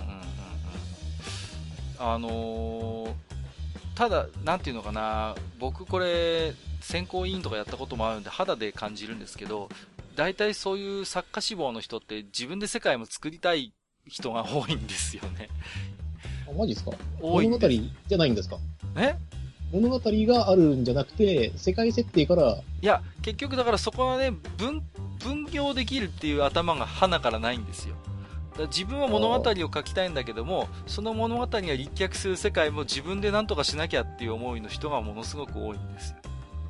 だから、結果的にその世界観とか設定ばかりを書いて没にしてそれを繰り返すような作家志望者みたいな人も結構いるし、うんうんうんうん。だから、そこは本当に意識を少し変えていただいて、今、ジダラクサイさんがおっしゃったように、一つ舞台となるね、世界設定みたいなものをある程度かっちりしたものを作ってね、うん。この上に立脚するストーリーっていうのはすごい面白いと思う。あるいはですよ、あのー、富安健一郎さんのコンセプトアートの話の時ちょっとしたんですけども、そういう最初に絵がありますと。イラストがあります。コンセプトアートがありますと。この中でじゃあ物語作っていこうっていう、これね、僕そ話したと思うんだよね、その時も。大きな一つ雰囲気のあるコンセプトアートを提示して、この中でじゃああの物語を作っていこうと。そういう試みがあって面白いかなと思だから、そういう、なんていうのかな、あの、工夫をしていかないと、これからね、こういう、まあ、パトリック・ロスファさんみたいに、新人で、いきなりこう、対策ファンタジーを世に発表するっていう仕組みが多分日本の現状の出版界ではほぼ生まれないと思うんですよ。今後も。今のままではね。うん。だけど才能のある人、才能のある人は確実にいるわけだから、そこをどうすくい上げるかですよね。うん、また例によってマスターがお客さんモードになっちゃってるんですけど。いや、あの、ほら、あの、コートモードですよ。あ、コートモード そういうことなんですね。リンゴ酒か何か持ってきてくれんのかな。うんうん。マスターはこのあたりどういう風に考えますか？その、日本で王道ファンタジーの対策対策小説が生まれない理由とか、どういう風に考えますか？うん、まあ、その、ジダラクサイさんのね、あの、ドラクエがあるからっていうのは、うん、まあ、一理あると思ってたんですよ、今聞いててね。うん、で、あともう一つ、えー、っと、やっぱり日本っていう国は、やっぱりね、あの、漫画の、うん、その、技法が進みすぎてる。だから、その、例えば指輪物語みたいにね、その、やれ、なん、それこそ、なんだっけ、霜降り山脈だっけ霧降り山脈だっけはいはいはい。それが、こう、あってね、うん、で、その向こうに何が広がってて、うんたらかんたらで、こっち側のこの川がこう流れてきてて、ブランディーワイン橋がとかなんとかっていう、うんうんうん、あの、例のね、はい、指輪のあの、こう、延々と続くあの、こう、世界描写、世界というか地形の描写、なんていうのは、漫画になったら、パーンと絵一発出したら終わりなんですもん。そうなんですよね。うん。うん、で、そこに住んでる人たちは、こうやってこうやって生きていってるんだよ。こうやってこうやって、えー、例えば、えー、ね、その、えー、危険と隣り合わせに暮らしているんだよとか、うん、えー、そういうものも、まさに、やっぱりその、文字だけではなくて、絵を使うことで、うん、とってもその、まあ、記号化して簡単にその読者にパーンと提示することができてて、しかも、日本の場合は、読者も訓練されてるから。そうですね。うん。うん。だから、そういうものに対して、ある程度のその、えー、もう、最初からあ、こういうことね。はいはい、オッケーオッケー。分かったよ、ついていくよっていうような見方ができてしまう。うん。だけど、やっぱりそういう、うん、ファンタジー小説、特にその、硬派なね、ハイファンタジーっていうんですか？うん。だから、そういうものに対してっていうのは、なかなかやっぱり、えー、まあ、その鶏が先か卵卵が先かみたいな話になっちゃいますけど、やっぱり、これまで触れてこれる機会っていうのが本当に指輪物語とかそういう海外のものしかなかったから、うんだからやっぱり、じゃあそれを国産で小説でってなると、まあしんどいわなっていうのは思いますよね。うん。だから、逆にもう日本でファンタジー小説の対策が成り立つとしたら、まあさっきもちょろっと出ましたけど、ゲームとか漫画とかからのノベライズ？はいはいはい。うん。っていう形じゃないともしかしたら成立しないのかもしんねえなってちょっと今話を聞いてて思ってました。そうなんですよね。う。うんん。あのー、不動機を書けないんですよね、その、ファンタジー世界の不動機を書かせる余裕がないということが、一つ、あのーあるかなと思うんですね。その、だって、あれじゃないですか、ファンタジーをね、うんファンタジーの世界を構築するのって、あの、要は自分が神様になる行為じゃないですか。そうですね。うん。で、自分が神様になって世界を創造するという行為なので、で、うんそれってやっぱり難しいですよね。うん。うん。だから、やっぱり何かしらのお手本が欲しくなるし、はい。うんだから、そういうところでなかなか、そういう、こう、歯応えのあるものに行くよりは、なんかとりあえずエルフ出しといて、なんか主人公とイチャコラさしときゃいいんだろうみたいな。うん結果的にチンコの話かよみたいな、そういう感じにどうしてもなりがちじゃないですか。特にラノベの場合はね。その日本におけるそのライトノベルの異世界ものファンタジーの扱いって例えばねすごいううがった見方ですけどもなかなか現実世界で自分がままならんっていう時に一つ逃避の世界として用意されている理想郷だったりする場合がままあるんですよね、そうそう。だから、よくね、あの、ハーレムものとかになっちゃうじゃないですか。うんうん。そうそう。理想化された世界なんだよ、うん、だからねもうなんていうの魔物とかも出てくるんだけどなんか魔物なんかさおっとりキャラになってたりとかさうんもう最近多いのはもうそういう魔物ですら美少女になっていてもう優しい世界になっちゃってるものとかがあるからうん。やっぱりなんていうのかなうん。そういう逃避の世界ではないやっぱりファンタジーをもう一回国産で見てみたいっていう思いはやっぱりあるかな。だから、そういうものを、まあね、あの、成立させるには、そういうアニメとかゲームとか漫画からのノベライズっていう、えー方法を、が、しか、まあ、えー商業的にはね、成立しないのかなって思うんですけど、そうですね。もしそういう志がある人がいるとすればね、そういう、その骨太のファンタジーを書いてみたいっていうような人は、やっぱりもう、うん、出版社頼れないと思うんですよ、最初からは。はいはいはいはいはいはい。だから、そうなると、うんうん。まあその、あの、なろうでどこまで書けるかわかりませんけど、あの、まあ例えば、どっかの、えー例えばハテナみたいなところに、どんどんどんどん書き溜めてってみたいな。うんうんうん。で、こう、ネットの世界で読者をつけていって、その読者をの数っていう、その、えー実績を持って、例えば出版社に本出してって持っていくとか、うんなんかそういう作戦が、こう一つ必要なような気がちょっとしますよね。国内の場合って。うんそうですねなんか貯める余裕が、まあ、あんまあんまりないっていうかうんうんうんそそのやっぱはただねそういう自分の中でやっぱりこう序章序助走期間というのかななんかこうね。そういう、やっぱ貯めておく場がまあ今工夫次第では一応あることはあるわけだから。うんうんうん。うん。だからねそういう形でものが出てくる可能性はあるのかなとは思いますけどね。ううん。実際ね、あの、まあ、あれはウィザドリーを題材にしたやつだったけど、うん。ね、ウィザドリー純情派なんていうのはあれ、ハテナではい最初出たんで。。で、まあ、あれは自費出版だったのかな本人になってますけどね。うんうんうんうんうん。はいはい。あれもすごい面白かったですけど。うん。なんだろうね。あの、ヘンリー・ダーガーっていう画家がいるんですよね。あの、ずーっと一人で孤独で、こう、少女たちが戦うストーリーをひたすらこう描いてきた画家がいるんですよね。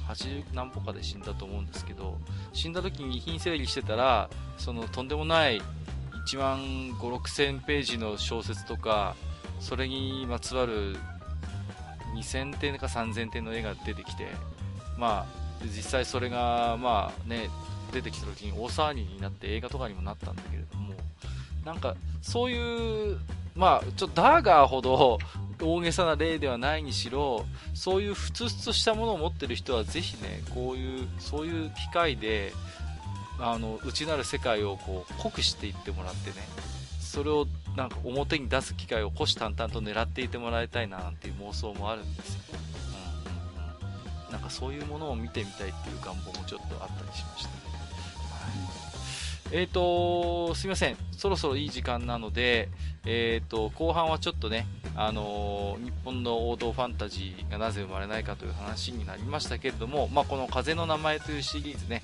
えーと、放送、更新時点では4巻まで出ているということで、確か、えーと、ジラクサさん、一応5巻で1つ完結なんですよね、この第1部はね。はい、そうですね。第1部が5巻で完結ということになります。うんですので、まあ、一つ区切りもいいところが迎えつつありますので、興味を持った方、持たれた方は、えっ、と、1巻、2巻あたりちょっとまずは読み進めてみてもいかがでしょうかということですね。はい。えー、ということで本日は、えー、愚者道書店、えー、早川文庫から出ております、パトリック・ロスファスさんの、えー、風の名前をご紹介をさせていただきました。本日も、自堕落斎さん、そしてマスター、ありがとうございました。ありがとうございましたした。は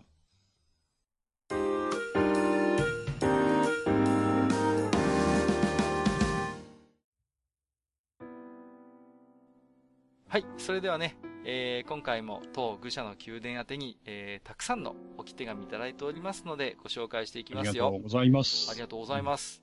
えっ、と、実はこの風の名前についても一通だけいただいているので、先にご紹介させていただきますと、えっ、と、アスラーダさん。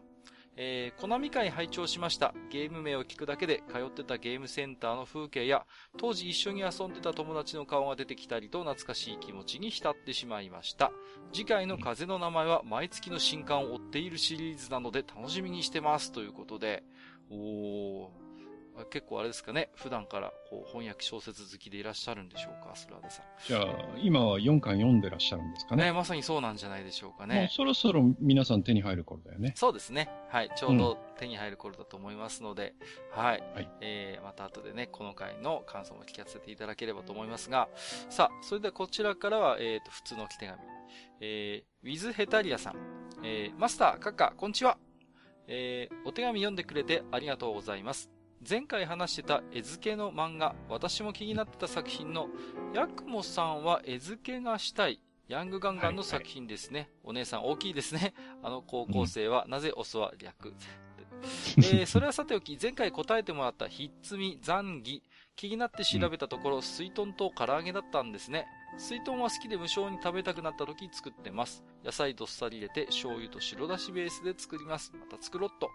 残儀は名前は聞いてるんですが、詳しく知らなかったので、Google 先生に聞いてみたところ、2種類あるそうですね。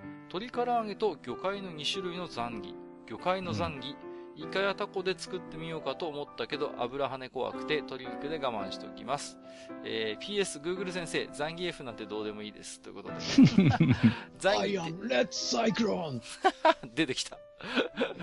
シュガーラッシュ2にも出るんだよね、ザンギ F さん、確か。えっ、ー、と、うんうん。シュガーラッシュ出てたからね。うん。なんでや。別に敵役じゃないのに。なんか、悪俺たち悪役はさ、とかって言ってたよね。ベアと並んでね。そうそうそうそう。悪役じゃねえしお前悪役だったっけ？やっぱでもアメリカの映画だからさ、あの、共産権の人は、あの、た敵役になっちゃうんだよ。あ全然脱線しちゃった。ごめんなさい。えっ、と、マスター、ザンギって、こう、魚介のものもザンギって言ったりするんですね、これ。ああ、あの、タコザンギっていうのはありますね。はあ。へうえん、だから鶏肉じゃなくてタコで、まあ、唐揚げにするってそいうのは確かに作りますね。はいザンギっていうのはもともとどういう意味なんでしょうね。何なんだろう。うんとね、なんかいろいろ、なんか諸説があってなんかあの中、中華料理のなんだっけ、ザ、ザージーだかなんだかっていうのがあるらしくって、うんなんかそれが、やっぱり唐揚げっぽいやつで、それが、えー、元じゃねえかみたいな話をどっかで聞きましたよ。なるほど。はいはい、はい。はいえー、水ヘタリアさんありがとうございます。えー、サミダレさん、いつも楽しい配信ありがとうございます。以前、給食の思い出で納豆もなかについてお便りを送らせていただきました。ありましたね。あれから30年。なんかあれですね。綾野浩二君まろみたいですけど。えっ、と、今食べたら美味しいかもと思い、通販で北海道富良野のフラノマルシェよりナウピーを取り寄せてみました。今回はバニラアイスではなく、初めから納豆と分かっていたので、あの頃の衝撃がなかったですが、やはり、モナカのサクッとした食感からの粘りと匂い、大きめの大豆に塩分の効いた醤油で味付けがしてあり、納豆の味もしっかりありました。納豆好きの妻は美味しいと食べていましたが、率直に私はやはり苦手でした。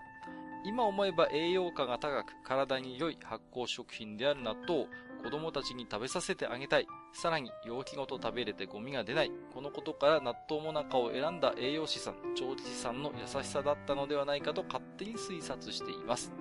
カカさん、ハニワさん、ジダラクサイさん、水ヘタリアさんも機会があればぜひご賞味ください。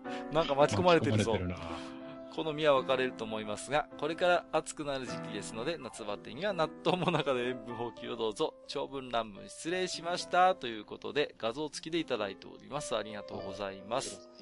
ねえ、これ、ちょっと、どうですか？こう、わ、断面図も見ましたけど、うんなかなかの 粒だね、こりゃ。なかなかなもんです。まあ一応私はね、あの納豆もなか、このナウピーではないかもしれませんけど、納豆もなか食べたことはあるんですけども、ああ、はい。いやー、ちょっと、うん。でも、箱すごいですね、これ。高級味付け冷凍納豆って書いてある。パワーワードだわ。食べれるという。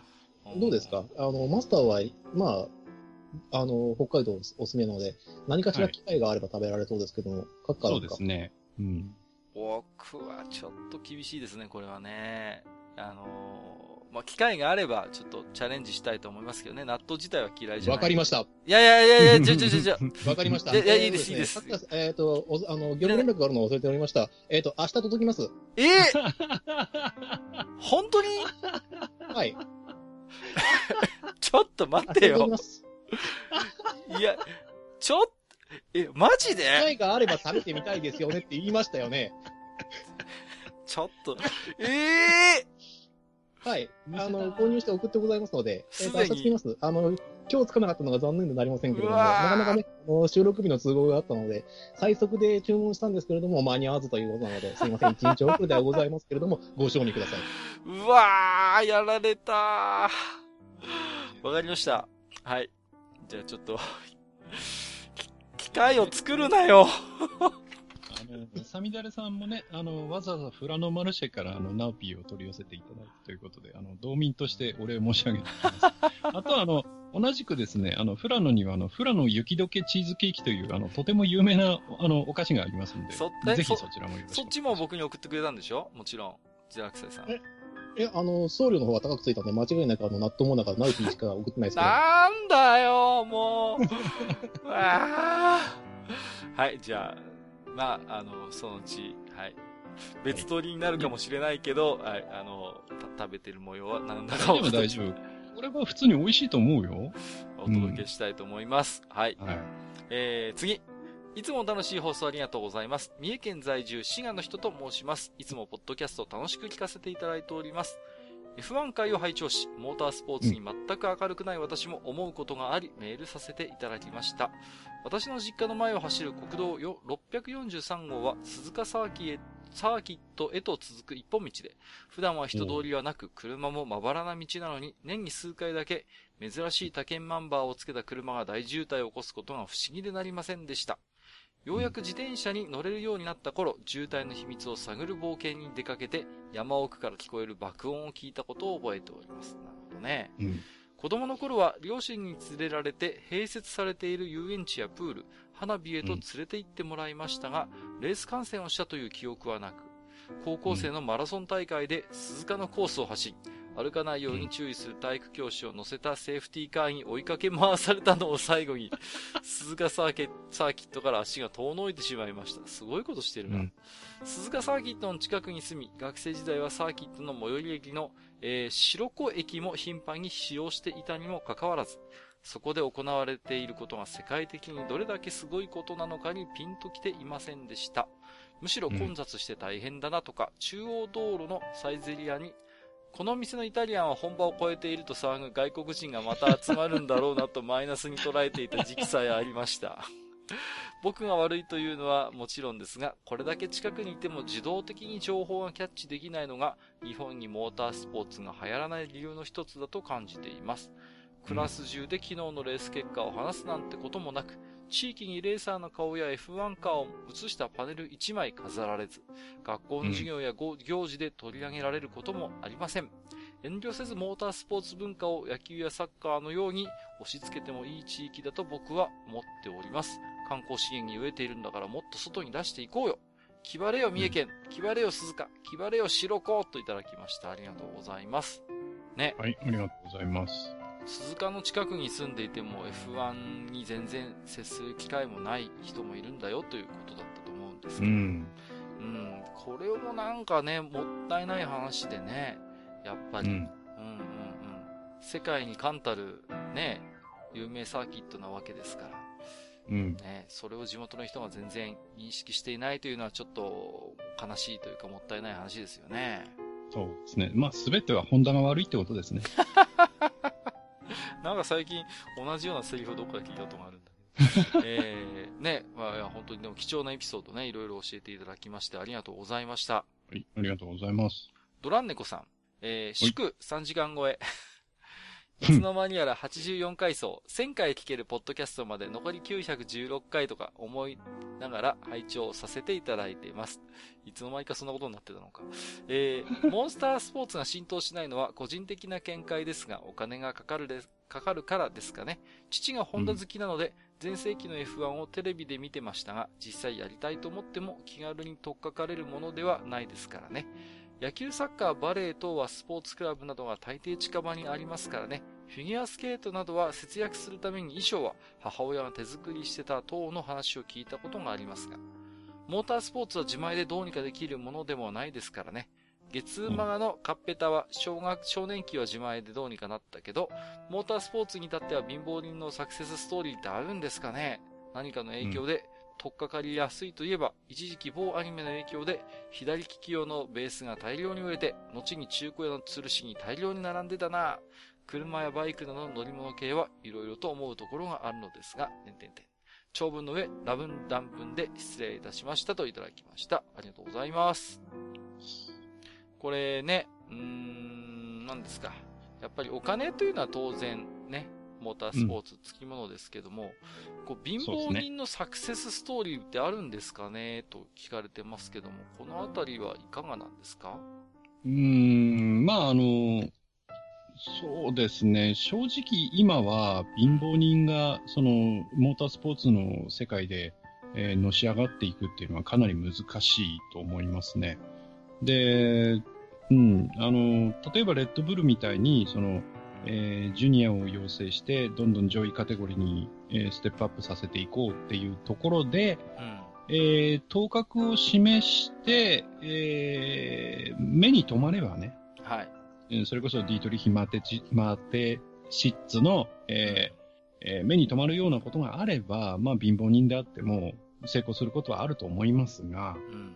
ただやっぱりね、うんそういう、えー目に留まるまでの活動っていうのにもやっぱりやれ車を買っただとか、はい。コースで走んなきゃいけないだとか、うんそういうところでやっぱりお金がかかるので、あの、今、成功してる F1 ドライバーなんかも、その、幼少期のカート時代なんていうのは結構苦しい中で、フェルナンド・アロンソなんかがそうですけど、苦しい中で、えー、なんとかやりくりしてカートを走らせてくれたみたいな話もあるのでね。ああ、なるほどね。うーん。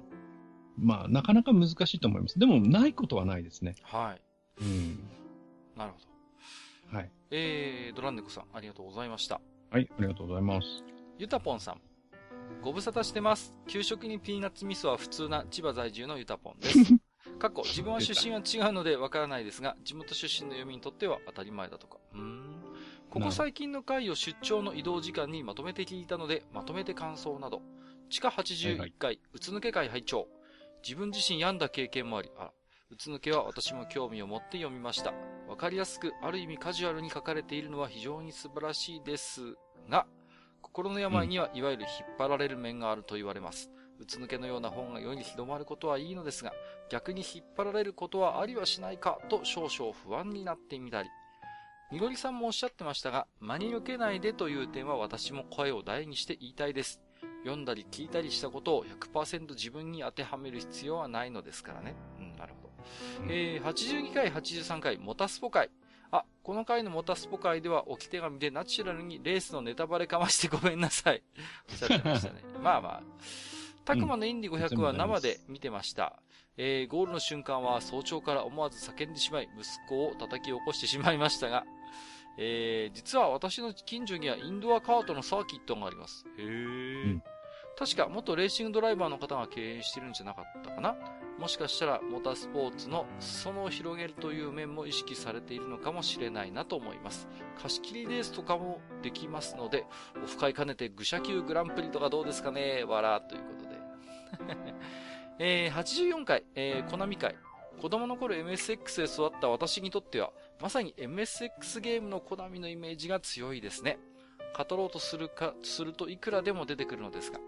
モタスポ会からの流れで、本編でも名前だけ出ていた F1 スピリットについて、The Way to Formula 1というサイサブタイトル通り、下位カテゴリーから勝ち上がり F1 を目指す形式になっています。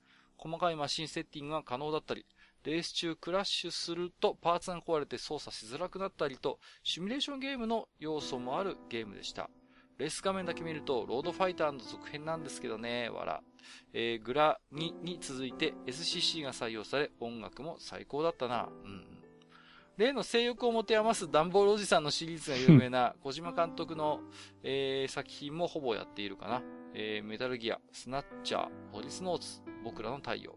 萩和さんが好きな虹色の青春も小島監督の関わった作品ですな。あ、そうなんだ。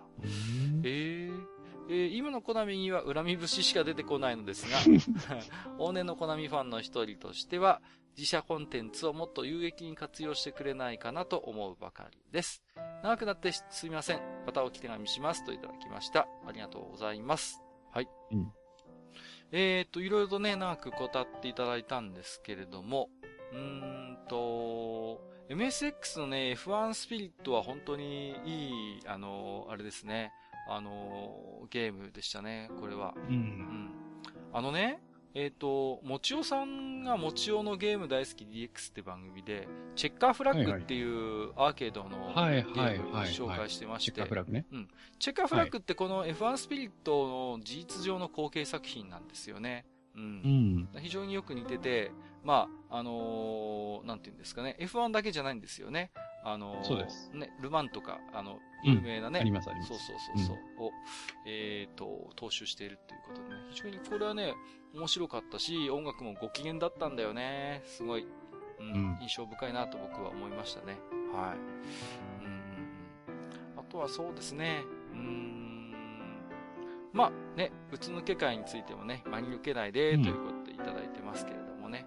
うんそうそうそう。まあ、でもね、うつ抜けって本ほんと、いや、昨日も2冊売れてね、非常にやっぱりロングテールで長く売れてるんで、まあ、皆さんいろいろ思うところがあって買ってらっしゃるんだろうなと思うんですけども、これ確か連載自体はまだ続いてるんですよね、確か田中圭一先生。だからあ、どうだろう。まだまだやってるのかなまだうつ抜け、うん、続編が出るかもしれませんよ、これ。もしかしたら。ううん、うん、ん。うん、うん。そんな気がしまあ、ありえますよね。うん。うん。そんなことをちょっと思ったりもしましたけれどもね。はい。はい。えー、ということで、Gmail は以上になりますね。で、こはいこから先はですね、えっ、と、マスターに、えっ、と、ご紹介をしていっていただきたいと思います。Twitter の方ですね。はいはいよろしくお願いします。はい。じゃあね、あの、紹介をしていきたいと思いますね。えー、抜粋になりますが、勘弁していただきたいと思います。はい。えー、一発目。お、来ましたね。えー、富安健一郎さんです。はいありがとうございます。えー、カッカさん、ハニワさん、久しぶりに置き手紙します。相変わらず愛聴させてもらってます。富安です。ありがとうございます。す。えーモータースポーツの会を拝聴しました。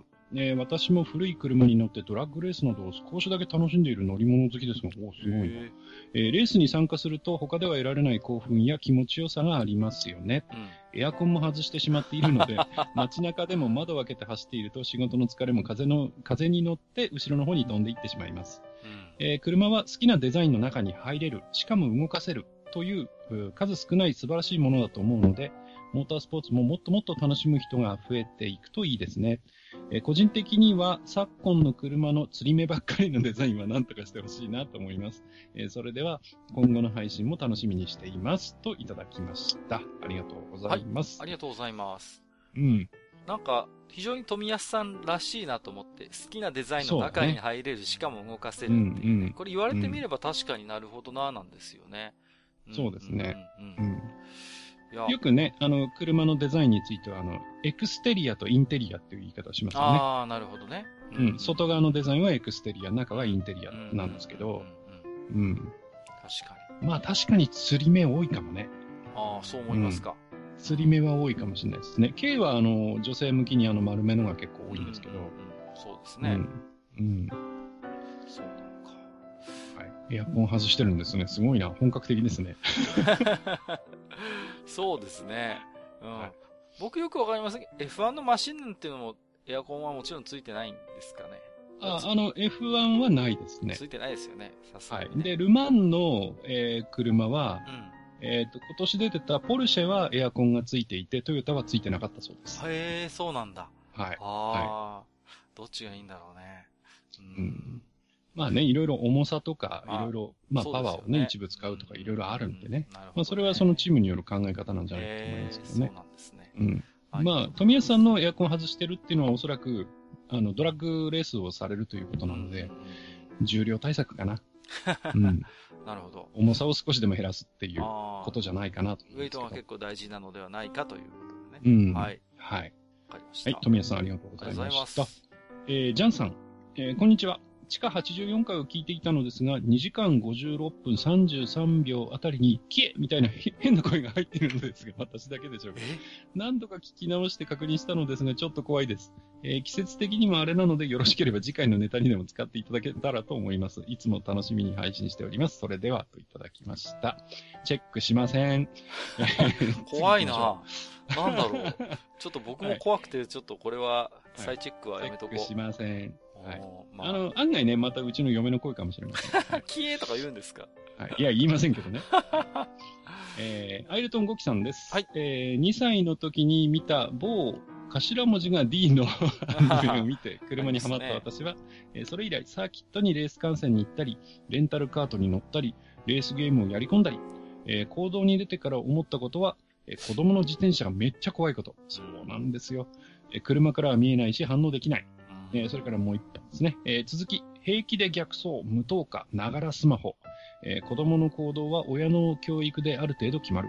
えー車のことをよく知らない人が親になったからか、えーどうして車が走って止まって曲がるのかぐらいの知識が免許を取る際に必要になってもいい気がする。免許ってそういうものでしょ？といただきました。ありがとうございます。ありがとうございます。あの、地域によってはね、あの、うん自転車免許なんてやってる地域も、まさにうちの方はそうでしたよ。うちの方はね、うんうん自動車、自転車免許がないと、自転車乗っちゃダメだったんですよ。はい。うん。あのいやー、やってもいいと思いますけどね、自転車免許。うん。あのね、うちの小学校は校庭にね、あのー道路引っ張るんですよ。で、交差点とかもひ作って、で、多分ね、警察が協力してたと思うんですけど、あのー簡易的な信号機とかも置いてね。うんうんうん。で、きちんと指導して、テストもあるんですよ、ちゃんと。で、それに合格しないと、自転車乗っちゃダメよっていうことになってたんですよね。うん。うん。で、あと座学みたいなのもちゃんとあって、無灯火はダメだとか。うんうん。しっかり指導してくれてましたけどね、うちの方は。うん。なんかあの、つい最近、あれツイッターだったかな、あのードライブレコーダーの映像で、うん。あの、子供がう、うわーって自転車で飛び出してきて、はい。で、まあブレーキ踏んで、それはなんともなかったんですけど、んその後お母さんが追いかけてきて、うん。その子供を思いっきり引っ叩くっていうね、動画がつい最近出てましたね。はい。まあ、それはお母さん叩くのも無理ないかなと思うんですけどね。まあはいね。まあね、あの、本当ね、自転車は怖いんで、あの、乗ってる方は、あの、どうぞ気をつけていただきたい。特にね、黒っぽい格好とかしてると、ほんと闇夜のカラスでね、本当なんですよ。怖いですよね。いや、ほんと。もう僕たち、私なんかもうダサいダサくない、もう関係ないですから、もうあれですよ。反射材どころか、キラキラ光るのつけてたりしますからね、もう。普通に。うんいや、その方がいいんですよ、本当はね。うんうんうんうん。LED のね、はい今ありますから、そういう。ありますねう。ん。はい。だからもう見てくれとか気にするんじゃなくても、私は自転車に乗ってる時はもう、そういうのをつけてます。背筋はね。いや、その方がいいと思います。ははいい。アイルトンゴキさんありがとうございました。あとね、今回アイルトンゴキさんの、あの、ツイッターで、えーピックアップはしてないんですけど、あの、はいエンスージアというコナミのね、あのレーシングゲームを、あの、ちょっとお勧めいただきまして、はい。えーえー買ってやってみました。あ、そうなんですか。難しい。へえ。あの、ハンドルコントローラーないと結構難しいですね。でも雰囲気はなかなかいい感じですね。へえ、あ、そうだったんですね。はい。はいありがとうございます。え、じゃあ次行きましょう。えー、にぎりさんです。はいえー、ハイパーオリンピックは完全にカプセル派だった。ああ。鉄の定規は少し年上の人たちが使っていたイメージといただいてます。はい、ありがとうねございます。まあ、ちっちゃい子はね、鉄の定規持ってないからね。まあ、そもそもね。ジダラクサイさん、ハイパーオリンピックの連打何使ってました？え、指です。指？あすごいね。うちらの周りでは道具を使うことは、うんえー道義上反する、危険者をやることであるということだったんで、えっと、手の連打、えっと、腕を痙攣させる派と、あの、あ爪をこする派ですね。はいはいはいはいはい。の2段パターンですけど、うん私は、えっと、人生で初めてそれで爪を割りました。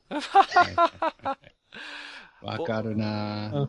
うん。僕はひ、あれ、痙攣派でしたね、どっちかというと。うん。どちらも一応できるようにはしてるんですけども、もう今ではできるようにしてるんですけど、結局爪でやるとね、ボタン傷んじゃうんでね。そうなんですよね。そうそうそうそうそう。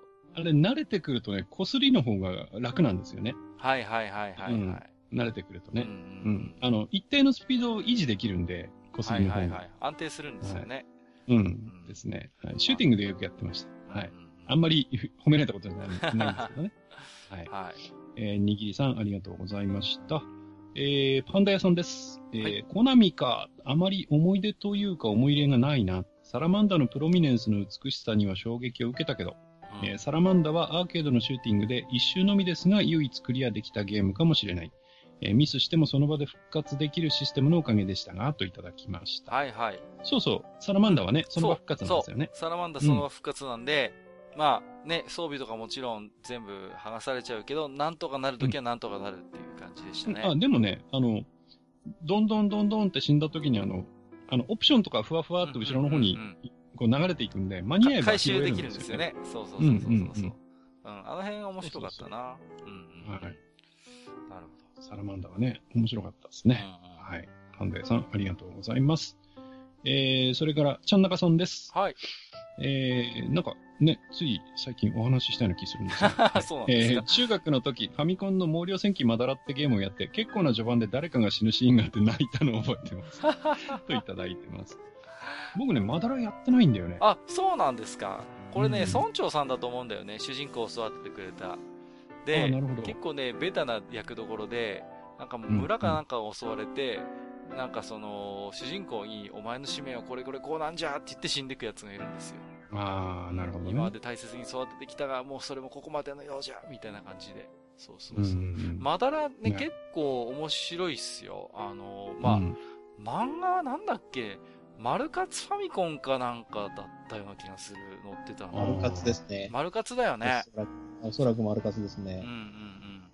あのね、自分の体からチャクラか何かが奪われるんですよ。で、体がもう、なんかそうやって欠損していて、それをまあなんかいろいろ補ってるんだけど、それを取り戻すために冒険するっていう、ちょっとドロロみたいな話。言ったらあかんって。その名前だけは出さないようにしようと思ってたのに。ああ、そうですか。原作者の大塚英二さんが言ってんだよね。もう、ドロロをパクりましたみたいな感じです。うんうん。そうそうそう。まあね。はい本当にもう、ま、丸、丸ではないですけども、あの、欠損した体を補うためにギミックって呼ばれる、まあ、擬態ですよね。を使って戦うんですけど、実際擬態の方が強かったりとかもあるんですけども、うんうんうん。でも生身の体じゃないと、そのチャクラっていう気の力を使えないっていう、その辺がうまいんだよね。はい。仕組みががあねっ。て、最終的には全身をもう取り戻して、うん。えーまあ、ラストと戦うっていうシーンがあるんですけどもうん。で、まあ、そこからね、クソ長いんですけどね、マダラは。長い長い。うん ファミコンのマダラはでもあの VRC6 でしたよね。これも悪魔女伝説と同じチップじゃなかったかな。うんうん。うん曲は最高ですよ。うん。そうですね。この頃のコナミはね。ううんんすいません、毒があるのを感じたのは僕だけですか？えいやいやいやいや、曲も最高ですよ。あそうですね。はい。うんはい。はい。えー、ちゃんなかさん、ありがとうありがとうございました。えー、プラスさん、えーすごい3時間半 収録お疲れ様でした。コナミ会拝聴えーゲーマーや業界から邪険にされる理由と流れがよくわかる放送でした。えー息子をコナミスポーツに送迎する身としては複雑な思いです。いや、それは気にしなくていいと思うな。またね。えー自社コンテンツ以外が認められる特許の仕組みもどうかしているような気もするのですが、といただきました。ありがとうございます。うんうん確かにね、なんか手当たり次第にやってた時期があるみたいですからね。うんあれはちょっと、うん、なんですよ、小モラル的にも問題がある気がしますよね、うんやっぱりね。うんあれじゃないジダラクサイさんもさ、まあ、前回は、あの、来てなかったけど、コナミに関してはなんか言いたいことあるんじゃない？はいはいはい。いや、まあ、特にはないっすけどね、そこまでは。うん、そこまではないっすよ。だからもう、もうゲーム会社じゃなくなったんでしょ。でも興味ないっすからね。あ、そっか。うん、はい。別にどうでもいいよって言って。うんゲーム会社としてのうんこやっぱり、やっぱりうん、それはもちろん、あの、拝聴したんですけども、あの、うんやらないんだったらコンテンツ開放してくんねえかなっていう。いやそうやっぱそこだよねうんここ、んそこだけですね。そこだけは言言っておきたいのと、あの、他から来て、魚介荒らして、稼いで、逃げるなよっていうのはちょっとあります。で、なおかつ、自分の持ってきたものは絶対手放さないって、なんやのお前って思って。うん、うん、うん、うん。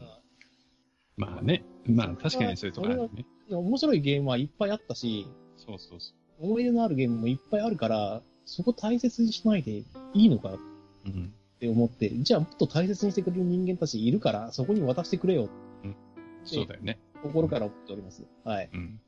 割とあの、今からでも遅くないから、えー ガイアポリスの移植お願いします。ガイアポリス。はい、次行きましょう。はいえー、とろろさんです。はいえー地下84階を拝聴格闘ゲームブームの時に ER カンフーを超リメイクしてれば、コナミの歴史が変わっていたかもしれないといただきました。いやーありがとうございます。いや、カンフーね。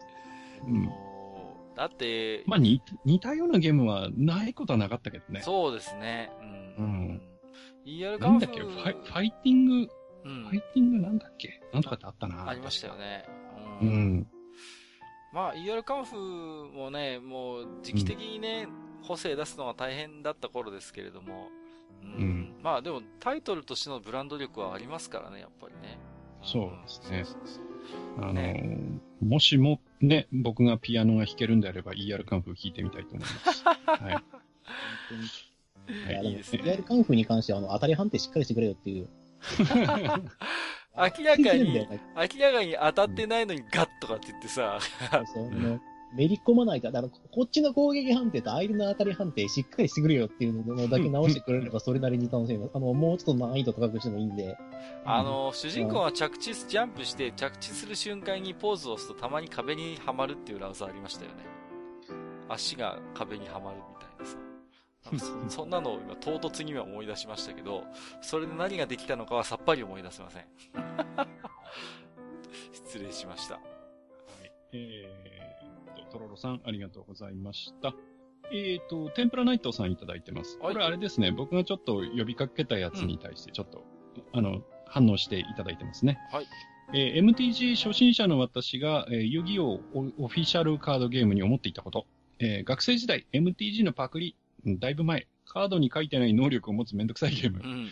少し前、ルールがジャッジの鶴の一声でねじ曲がるゲーム。うん最近、コナミの被害者。それからね、もう一つ。えー遊戯王 OCG だけに言えたことではないですが、総じて国産、えートレーディングカードゲームのカードの質は良くない。うん。えー最近は割と良いものも増えているようだけれども、MTG のカードの質の良さとインクの匂いに勝るものはない。パック開封直後のカードの匂いはたまらんのじゃーといただいております。ありがとうございあます。りがとうござそんなにいます。違うの？カード。ああ、結構質そ、素材はね、うん、違うと思います。うん、うん、あ、そうなんだ。うん。やっぱトレーディングカードゲームの魅力の大きな割合ってやっぱ所有欲を満たすってところあると思うんですようんね。うんうん。いや、そりゃそうだよね。うんうんううんん。で、今でこそ遊戯王オフィシャルカードゲームもだいぶ良くなりましたけど、初期の頃はいかにもチャチでね、うん。うん。本当にプレイしてると、あの、なんて言うんですか、細かい白い薄い傷がどんどんどんどんついてきて、うん、あそういうのはやっぱあったんですよね。だけど、うんギャザのカードって割と本当に丈夫で、ハードな使用にも耐えるぐらい、最初から、うん、質がやっぱり違ってたよなっていうのは僕もなんか覚えてますよ。う。あ。うんん。なるほうん。だからその辺のやっぱ所有欲は新規されると思う。うん。ど。うん。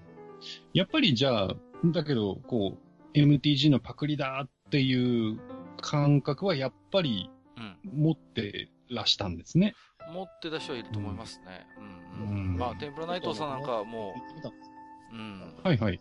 あの、やっぱり MTG やってた、やってて、あの、遊戯王もやってたやつに聞いたんですけど、いや、もうそれも画像パクるっていうか、あれがし、あの、資源にしても思考の存在になっているので、あれに影響を受けないトレーディングカードゲームって存在しないって言ってたんで、うん。まあ、そっか。なるほどね。まあ、ファンタジーにおける指輪みたいなもんか。そうなるとうん。うんもう、古典になりつつあるんでしょうね。うん。そっかそっか。はい。えーっと、テンプラナイトさんありがとうございました。えー、しぼねきいただいてます。はい。えーハイ、ハイパーオリンピックは持っていませんでしたが、ハイパーオリンピックチャレンジ5を持っていました。これね、こっちの方がすごくね、えー弟と肩を並べて必死に連打して楽しかったなぁといただいてますけど。はい。これすごくない？持ってんの？ね、画像もつけていただいてるんですけども、うんうんうんうん。でもこういうなんかファミコンのゲームのなんかこう、うんおもちゃみたいなの、なんか、なんかありましたよね、いろいろね。ドラキュラとかもあったよね。あった、あった。うん、うん、うん僕ね、ロードランナーとか持ってたもん、これの。うん。まあ古くはね、インベーダーがありますけどね。まあもちろんね、そうですけど、ううんん、うん、うん、うん。これ、むしろこれ今持ってたらすごいいい値段で売れそう。ね。うん。なんか、いや、でもこういうゲームってなんかいいよななんか、最近こういうのでちょっと遊んでみたいなとか思いますよね。本当にうん。なんかね、うんそうそうそう、はいハーフミラータイプ。はい。はい。えー、しぼさんありがとうございます。ありがとうございます。えー、エラー401さんでいいのかな？はい。えー、まだ84回を全部聞いてないんですが、ビーマニ特許が許せませ。うんん。えーこれで音ゲー文化が失速しました。えーはいはいはいこれは、なんか、に2018年7月31でなんか特許が切れるんですかね、うんなんか B マニのはいなんかそんな情報をうんうんうんはい、いただいてます。ありがとうございはい、ます。ありがとうございます。まあ、結構これ、調べてみるとでかい影響を及ぼす特許みたいでね。うん。うん。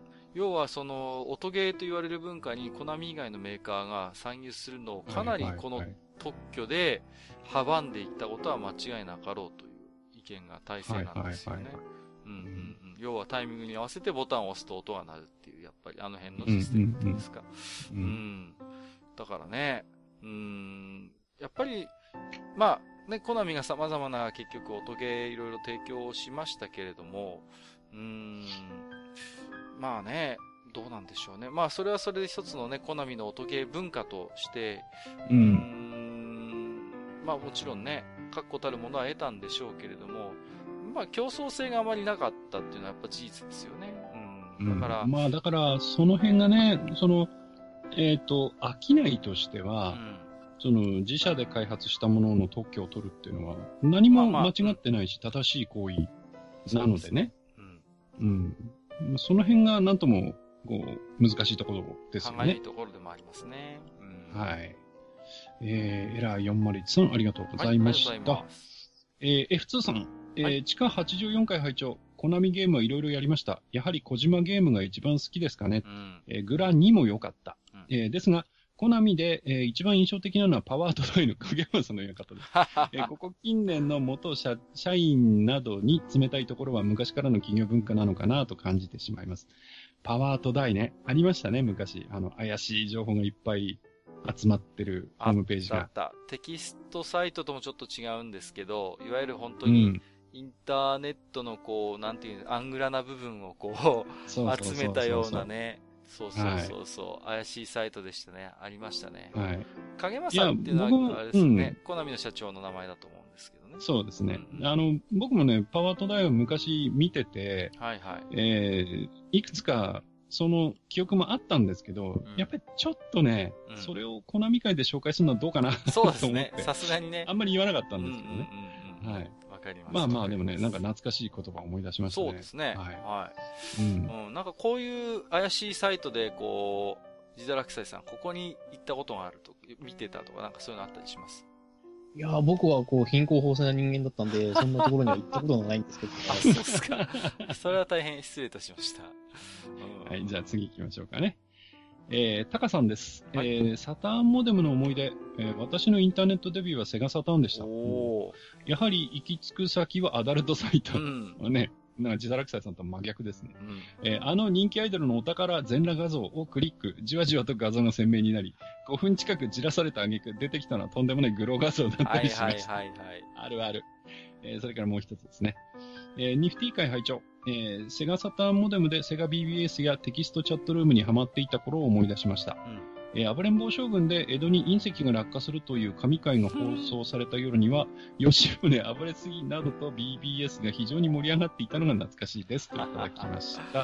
ありがとうございます。セガサターンってそう、モデムがあったんだよね。対応してるやつが、ねうんありましたねそうそうそうそう。で、それででもネットビュー、デビューしたんだ。うん。あれぐるぐる温泉はドリームキャストでしたっけ？ドリームキャストです。ドリキャスですね。あれはドリームキャストでしたっけ？うんはいはい。あの、うんプロバイダーでね、この頃プララ、まあ、今もある、あるのかな？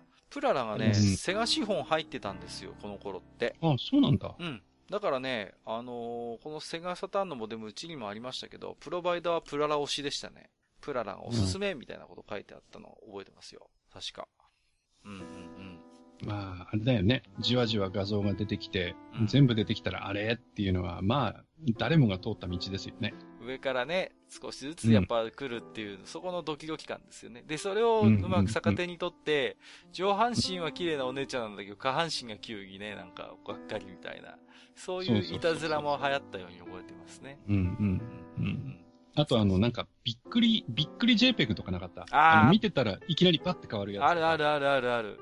あの、なんかギャーとかいきなり叫ぶやつそうそうとかさ。そうそう、ありましたね。なんかありますよね。まあ、いろいろと痛い思いをして勉強したもんですよ。本当です。はい。みんなそうやって大きくなったんです。そうですねはい。はいタカさんありがとうごありがとうございます。えー、ミステリオさん。えー、あ、こちらも、あれですね、えー、MTG の話題いただいてますね。えー MTG の話題が出ていたのでもう少しだけ。えー私が遊んでいた当時は TCG、トレーディングカードゲームが流行り始めた頃だったと記憶しています。うん。えー遊戯王やアクエリアンエイジ、モンスターコレクションなど各派閥があったような気がしますね。えー特に遊戯王は簡略化された MTG の印象でとっつきやすかったですね、と。なるほど。それからもう一つ。えーコナミ会拝聴中。途中なんですね。えーデッパートのゲーセンコーナーにあったいっぱい取ってもやり場に困るメダルが出てくるピカデリーサーカスや、はいはい。えー銀歯の取れるキャラメがが出てきたりする国取り合戦はよくやった記憶があります。えーこれらはレジャックってメーカーでしたよね、といただきました。レジャック？ございます。はあ、はあうんはで、これですね、レジャックって、あの、コナミのゲームをうん販売する会社だったみたいあ、へえ、あ、そうなんです販売ね。、販売会社だったみたいで、一時期は、あのーコナミの傘下にも入ってたみたいなんですけど、うんうんその後、そのコナミのゲームの、えー販売権をなんか手放したみたいなことが、ちょ、ちょろっとネットを調べたら出てうん。うんきました。うんうん。そうなんですね。なるほどね。はいい、やー、モンスターコレクションって確か、あの、ジダラクサイさん、これって SNE がちょっと絡んでたやつでしたっけ？もうこれ。絡んでますね。SNE う絡んでます。んこれですね。うんうんうんもんん六問展開、ん？六問展開、もうこれないとかな？うん。確か。モンコレナイト、あったあった。うんうん。あんまり流行んなかったよね。流行ったのかな？いや、一応ね、それなりには流行ったんですけども、結局、派遣は取れなかった感じですかね。でもそこそこ売り上げあったはずですよ。あアニメ展開もして、グッズ展開もしたんで、ああ、じゃあ成功した部類に入るのかな。うんはいなるほどね。うんまあ遊戯王ほど、こう、なんだろう、世代を超えてじゃなくて、ある世代に直撃する感じだったと思います。はいはいはいはい。うんあなるほど、ね。はい。うんうんいや、ほんとね、近くのあの、ハードオフとかホビーオフってあるんですけど、はい。行くと、遊戯王のカードは結構中古が置いてあるのね。うんうんうんうん。でも逆に MTG とかはなかったりするんで、うん。はいはい、はい。遊戯王ってすげえんだなと思いますうん。うん。いや、はい本当に普及してたからね。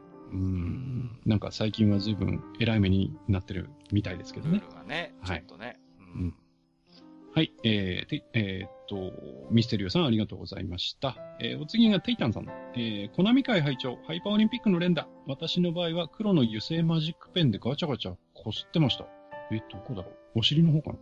え、ペンの黒い塗装が友人に借りたコントローラーに移ってしまって慌てて消した苦い思い出。どこでこすってんだろうこれ。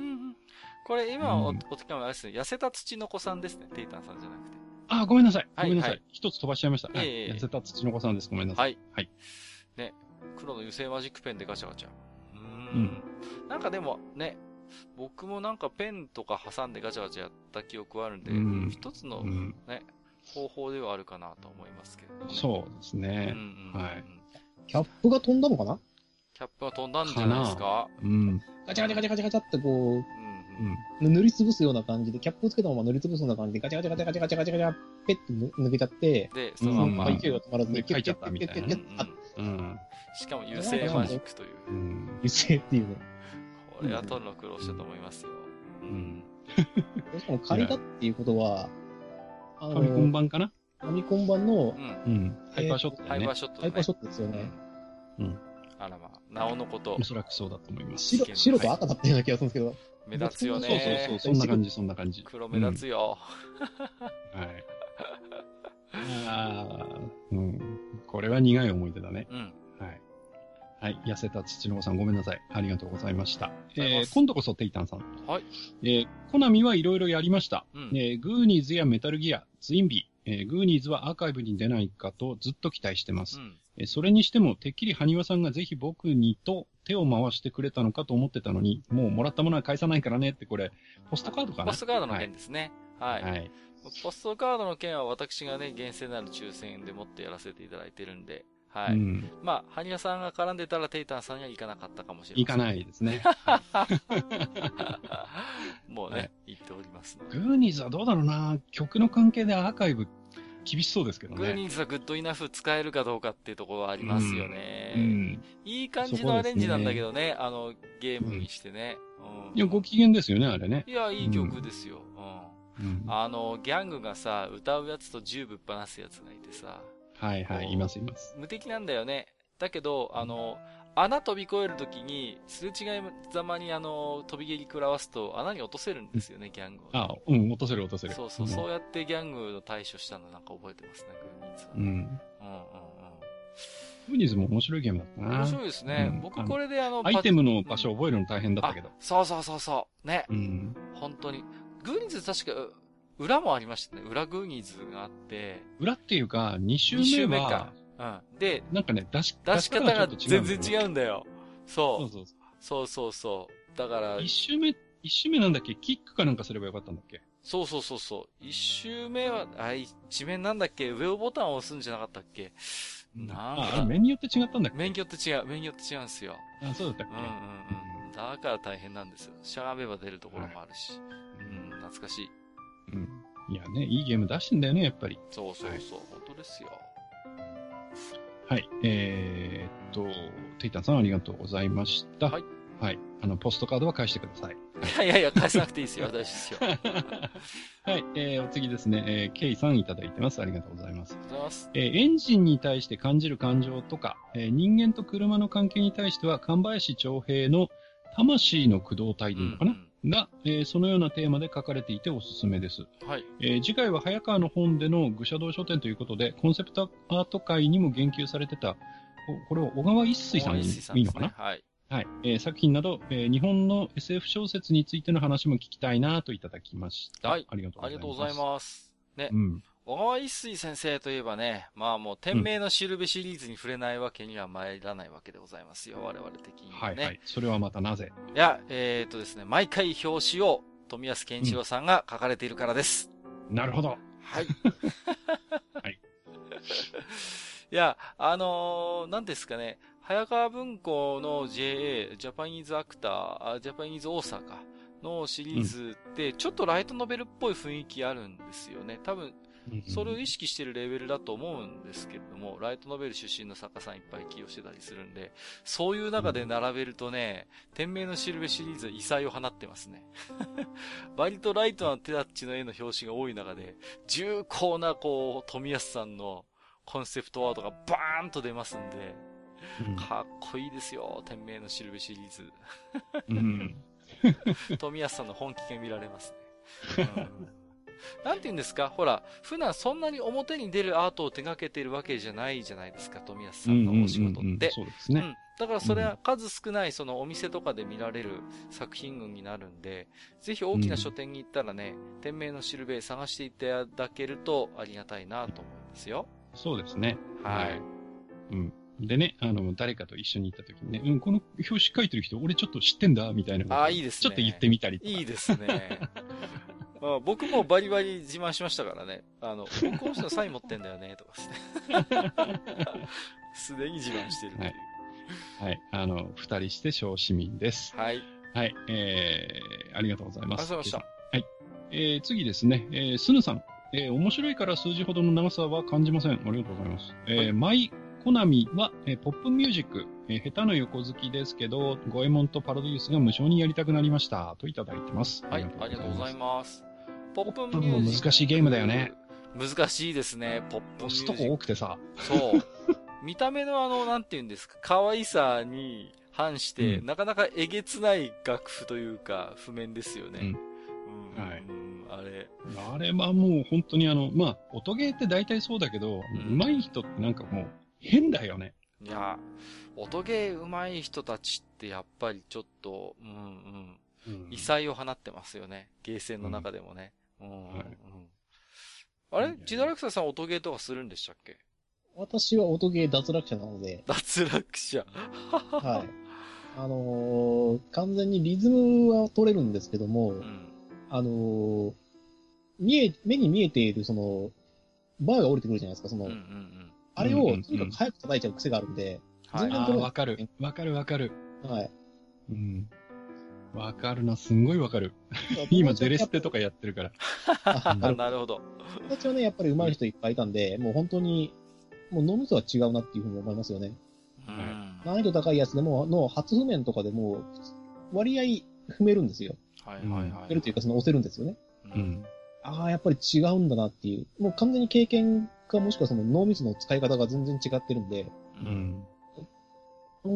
これ覚えゲーじゃないの？って言ったら、いや、半分ぐらいはいけないと話にならないよって言われたんで、初見でも。うんうんうんうんいや、面白いのはね、そういう音ゲーの達人みたいな人が、じゃあピアノを弾かせてみたら全然ピアノが弾けなかったんですよ。テレビの企画でやってたんですけどね。ところが、うん、その譜面を、あの、いわゆる本当にあの、あれですよ。ビーマニ楽譜に変換して、それをこう、ピアノの前でスクロールさせたら、まあ、見事に弾けるんだよね。なんかノの使い方が違うんですよ。うんうんうん。全然。ああ、そういうもんなんだと思ってね。いや、不思議なもんですよ。うん。面白いですね。やっぱもう、はい、本当に上手い人はね、ゲー、ゲー、お金取れるゲーになってるからね、これはね。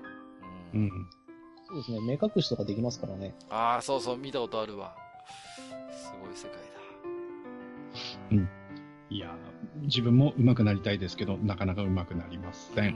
はい。えー、すみさん、ありがとうございます。ありがとうございます。えー、それから、黒柳小鉄さん。はい。えー、ちゃんなかさんのツイートで思い出したココナミ作品、えー、スーファミの毛量戦記まだら2。はいはい。えー、あれも音楽が好きだったな、うん、と、そこで CD の存在を思い出す、こそこそ。えー、CM で歌ってたコーダマリコの歌も入ってます。へえー、田島翔先生の原作漫画も大好きでした。といただきました。はい、ありがとうございます。これ、画像もつけていただいてましてね。うんうん、うん、これね、森尾戦記まだら2のサウンドトラックということでね。うん、はい、いいものをお持ちですね、これは。うんうん、これはいいものですよ。うん。これ、なんか今プレミアかなんかついてた気がするんだよね、これね。うん。てかまあ、そうなんだ。うん。結構でもこのサントラ関係って今プレミアつくの多いんですよね。あー。うん。うん。まあ、弾がね、そんなにさばけないから、そうそうそうそうそう。サイプレスもしてないだろうし、うんうん、作らないしね。そう。うんましてや、コナミですとね、うん、ないんですよね。ないかもね。再販しない。絶対コナミってサイプレスしないところで、ううんん、うん、うんうん。どんなに要望があってもやらないから、特にコナミのサントラは高騰する傾向があるって聞いたことありますね。いや、うんこれは本当いいなるほどお持ちですね。うん。はいときメモのドラマシリーズの CD 持ってんだけど、高くなってるかな？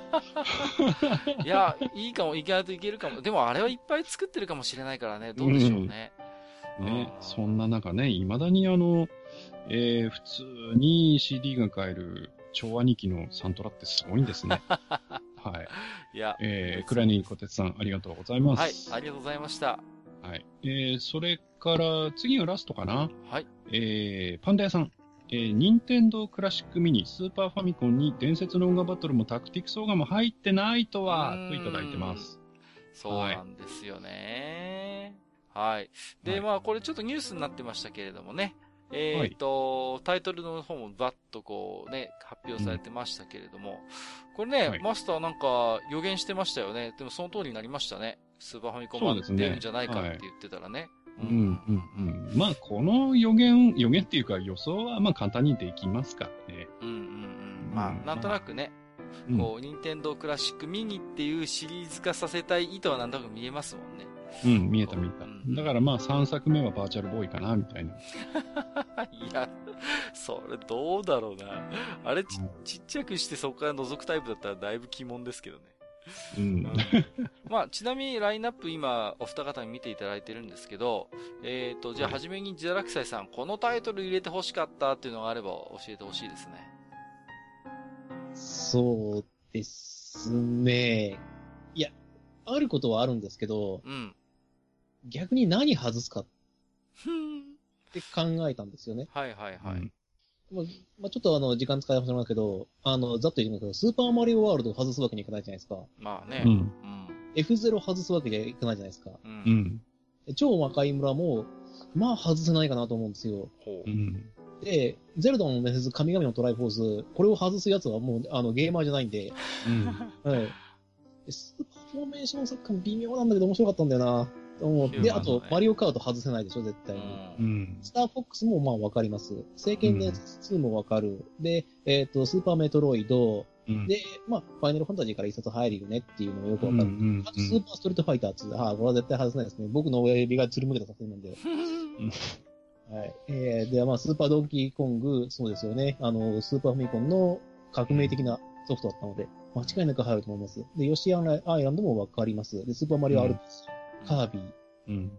となると、うん。抜けるところがもうほとんど限られてしまうので、はい。ううん。ん。ええー、って思っちゃって、個人的にはファイアーエンブレム大好きなんで絶対入れてほしいんですよね。うんもちろん、絶対に入れてほしいから、それはすごくいいんですけど、うんえ、じゃあどれ外すんだろパネポン。パネルでポン。うなぜ？え、いやー、この中だったらパネポンじゃないですか？消去表でいくと、あえて入れるんだったら。え、で、何、何入れるっておっしゃいましたっけ？いや、まだ俺考えて、ずっとね、まとまらないんですよ。あ本当ですか？全然決まんなくて。ええー、そうですか？じゃあ先に僕言っちゃ僕言っちゃいますよ。。ではいはい。僕はね、信長の野望武将風雲録を入れてもらいたかったですね。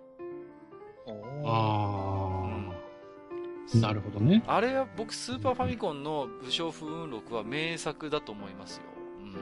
うん。うん。数々ある、あの、シリーズの中でも。だあれを加えて欲しかったなぁと僕は思います。うんうん。うんオープニングで感動するんだよ。主要な武将の紹介までしてくれるしさ。ううん。そうそう音楽がいいですからね、武将風録。うん、音楽がいいよ、ほんと。音楽がいい。音楽が良くて、あの、武将、有名大名だと、大名や恋物 BGM があるんですよね。そう戦闘とそう。そう再なん生用の。そうなんです。その辺も凝ってたんですよ。あもう、うん僕はもう一度茶き回しをしたかったよ、僕は。えー、と、マスターって何入れます？はい。まあね、実はこの話題、うん。あ、のーもしかして、先にやっ、つい先日、あの、某所で、あ、あの、えー、うーんのコーナーでちょっとお話をしてきちゃって、そうなんですね。はい。どうせそこではね、ちょっと、あの、ボケてきたんですけど。どうせマスターのことだからあれでしょ？どうせボンバザルを入れますねとか、そんなこと言ったんでしょ？なんでわかったの？え嘘 あ、まさかの正解いや、僕本当に聞いてないから。ええ正解正解。いや、付き合い長いね、閣下。恐ろしいなぁ。いや、本当ですか？いや、怖っ。うん。ほんとほんと。うんええあの、聞いてみてくださいよ。あ本本当にそうやってボケてるんで。はい。うわねなんでボケを先に言わなきゃいけないんだよ。それでさ、はいはい。あの、そこでは、あの、えー実は、アクトレイザー入ってないよねって話をしてきたんですよね。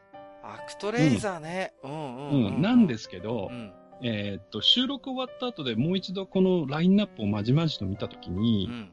実は、シューティングがないんですよ。あ、本当だ。言われてだからみれば。コン、コントラスピリッツが、まあ、かろうじまあ、て、まあ、かろうじてね。まあ、スターフォックスはありますけど、うん。スターフォックスはまたちょっと、あの、ちょっと、毛色が違うのでうん普通の 2D のシューティングがないんですよね。ないですね。だから、やっぱり、まあ、この間もちょっと話をしましたけど、んグラディウス3とか、スーパーファミコン版は本当に遊べるからね。はい。まあ、入ってもよかったかななんていうのは後でちょっと思いましたね。うん。そうですね。うん。はいうん確かにそうだ。あと、ほらうん、アクスレイなんていうのも確かコナミでシューティング出してたよね。はいはいはい、ありましたうね。ん。うんだから、その辺とかも入っまあ、ちょっとアクスレイだと地味かもしれないけど、うんグラディウス3は入ってもよかったんじゃないかななんて思いま確かに。すね。うん。スーファミ版だからこそ価値があるって感じしますしね。うんうんうんうんうん。うんはい。どうですかジラクサイさん、まとまりましたか全然選べないですね。ダメだこりゃ。思い入れの強さがやっぱり強いもんで、はいはい、わかりますよ。中で一本絞れって言われたらどうしようかな。じゃあ、あれだね、任天堂さんにはあの収録タイトル倍にしろっていう、あ、そうですね言うっていうこと。で。あそれが一番、なんうん。ちゃ無難ですけどね。はいなんだろうな、何のタイトルが足らないのかな。いや、やっぱり、こうやって見ると、シューティングとパズルうん。だよね。パズルはパネルでポンぐらいしかないからさ。パネポン無理やり入れてきた感があるような、ジャンル、んパズルがないからって言って。パズル枠でもパネポンじゃなくてもいい気もするんだけどな。うーん。いや、それこそボンバザルでもいい。そうそうそうそうそう。ボンバザルでもいいし、あのーボンブリスでもいいですよ。うん、ボンブリスでもいいよね。そうそう。僕、うんぼ僕ね、テトリスよりね、ボンブリス好きなんだよね。あの、そうそう、うんでっかい爆弾作ってさ、あっちの方が好きなんだよな。うん、なんだろう。RPG だったら、ミスティックアークあー、なるほどね。とかかな。だってでも、スクエアからはさ、でも、聖剣2と、ファイナルファンタジー6が入ってるんですよ。そうなんですよ。だから、まあ別に、スクエアじゃなくていいじゃんっていう。うんでスクエアじゃないところの RPG がやりたいんで、メダルマックスとかの方がいいかなっていうふうには思っちゃってるするんですよね。なるほどね。うんうん。はい。そうか、そうか。うーん。まあ、ちょっとね、この話題はつきませんけれども。はい。そうですね。うんはい。またこれもね、あの、皆さんいろいろ、はい。あの、言いたいことがあると思いますので、どんどんね、ねの、意見お寄せいただければまたご紹介したいと思います。はい。はい。えっ、と、お便りは以上ですね。はい。えー、ということでですね、えー、毎度大量にお手お手紙いただいておりまして、本当に感謝なんですけれども、えー、現在、愚者の宮殿ではですね、えー、置き手紙を寄せていただいたリスナーさんに、愚者の宮殿オリジナルポストカードをプレゼントするキャンペーンを実施しております。詳細はブログのご案内をぜひチェックしてみてください。以上、お便り紹介のコーナーでした。いつもたくさんのお手紙ありがとうございました。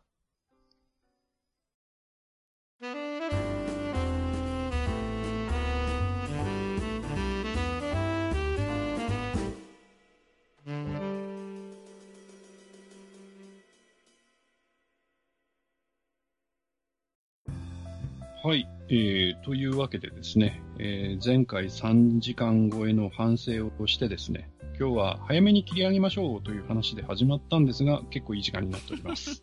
はい。というわけで、えー、本日の愚者の宮殿この辺でお開きということにしたいと思います。えー本日はですね、愚者道書店と銘打ちまして、えー早川文庫から出ております、風の名前という、まあ、本格ファンタジー小説のご紹介をさせていただいたんですけれども、えーと、ジダラクサイさん、今日の本編振り返ってみていかがでしたか？この風の名前という小説について。そうですね。まあやっぱり本格小説っていうのの下地にあると思うんですけど、うん。えっ、と、向こうの作品ってやっぱりその西洋ファンタジーっていうぐらいですから西洋がベースになってるんですよね。うん。うん。ただ、じゃあ、日本のファンタジーってないのかなっていうふうに考えちゃうんですよね。はい。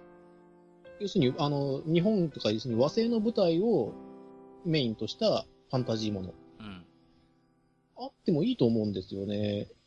と思うんですけどね。だって向こうの人たちからすると忍者侍ってすごいうん。うん。ニッチな人気があるじゃないですか。うん。うんで、なんで日本だとそれが出ないのかな。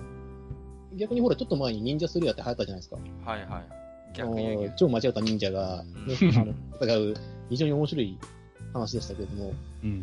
なんかそういう、もっと身近だと思うんですよね。だからその、記号としての、その世界観っていうのであれば、和製とかの方がよっぽど楽な気がするんですけどね。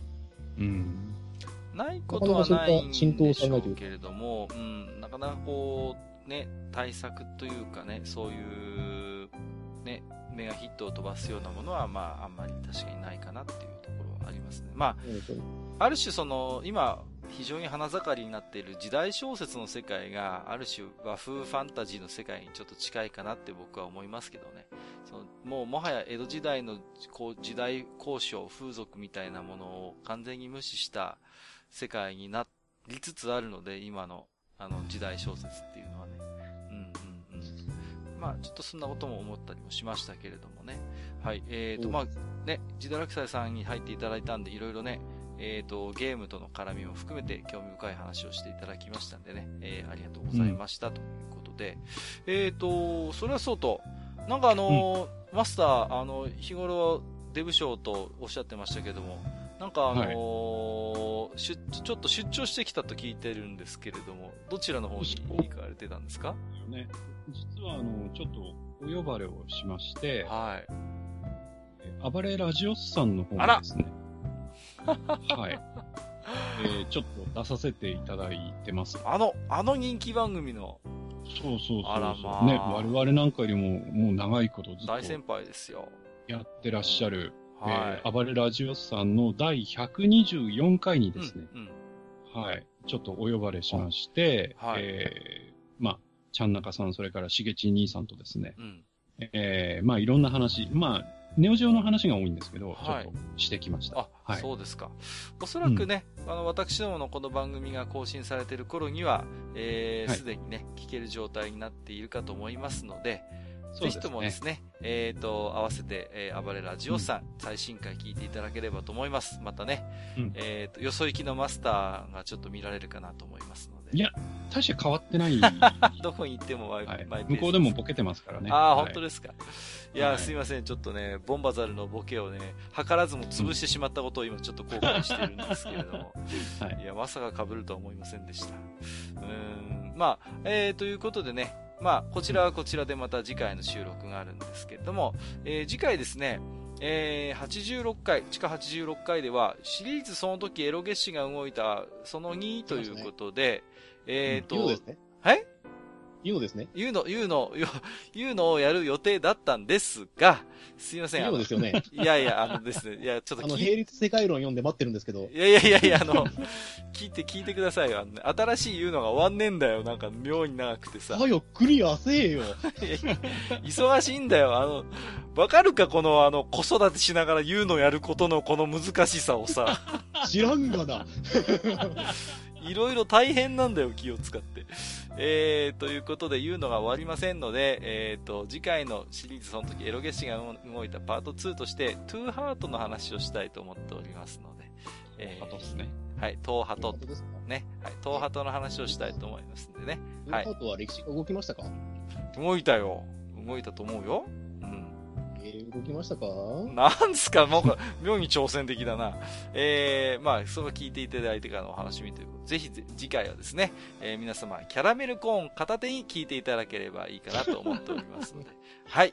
えー、ということで、本日も長時間にわたりまして、えー、ご聴取いただきましてありがとうございました。ここまでお相手をさせていただきましたのは、私こと、閣下と、えー、私こと、実は、えー、2連チャンでの収録でした、埴輪と、えっ、と、小豆島サイダーの方も注文したんですけども、どうも注文がうまくいいかなかったらしい、自堕落祭でした。もう、納豆お腹怖えよ。本日もご聴取いただきまして、ありがとうございました。ありがとうございました。ありがとうございました。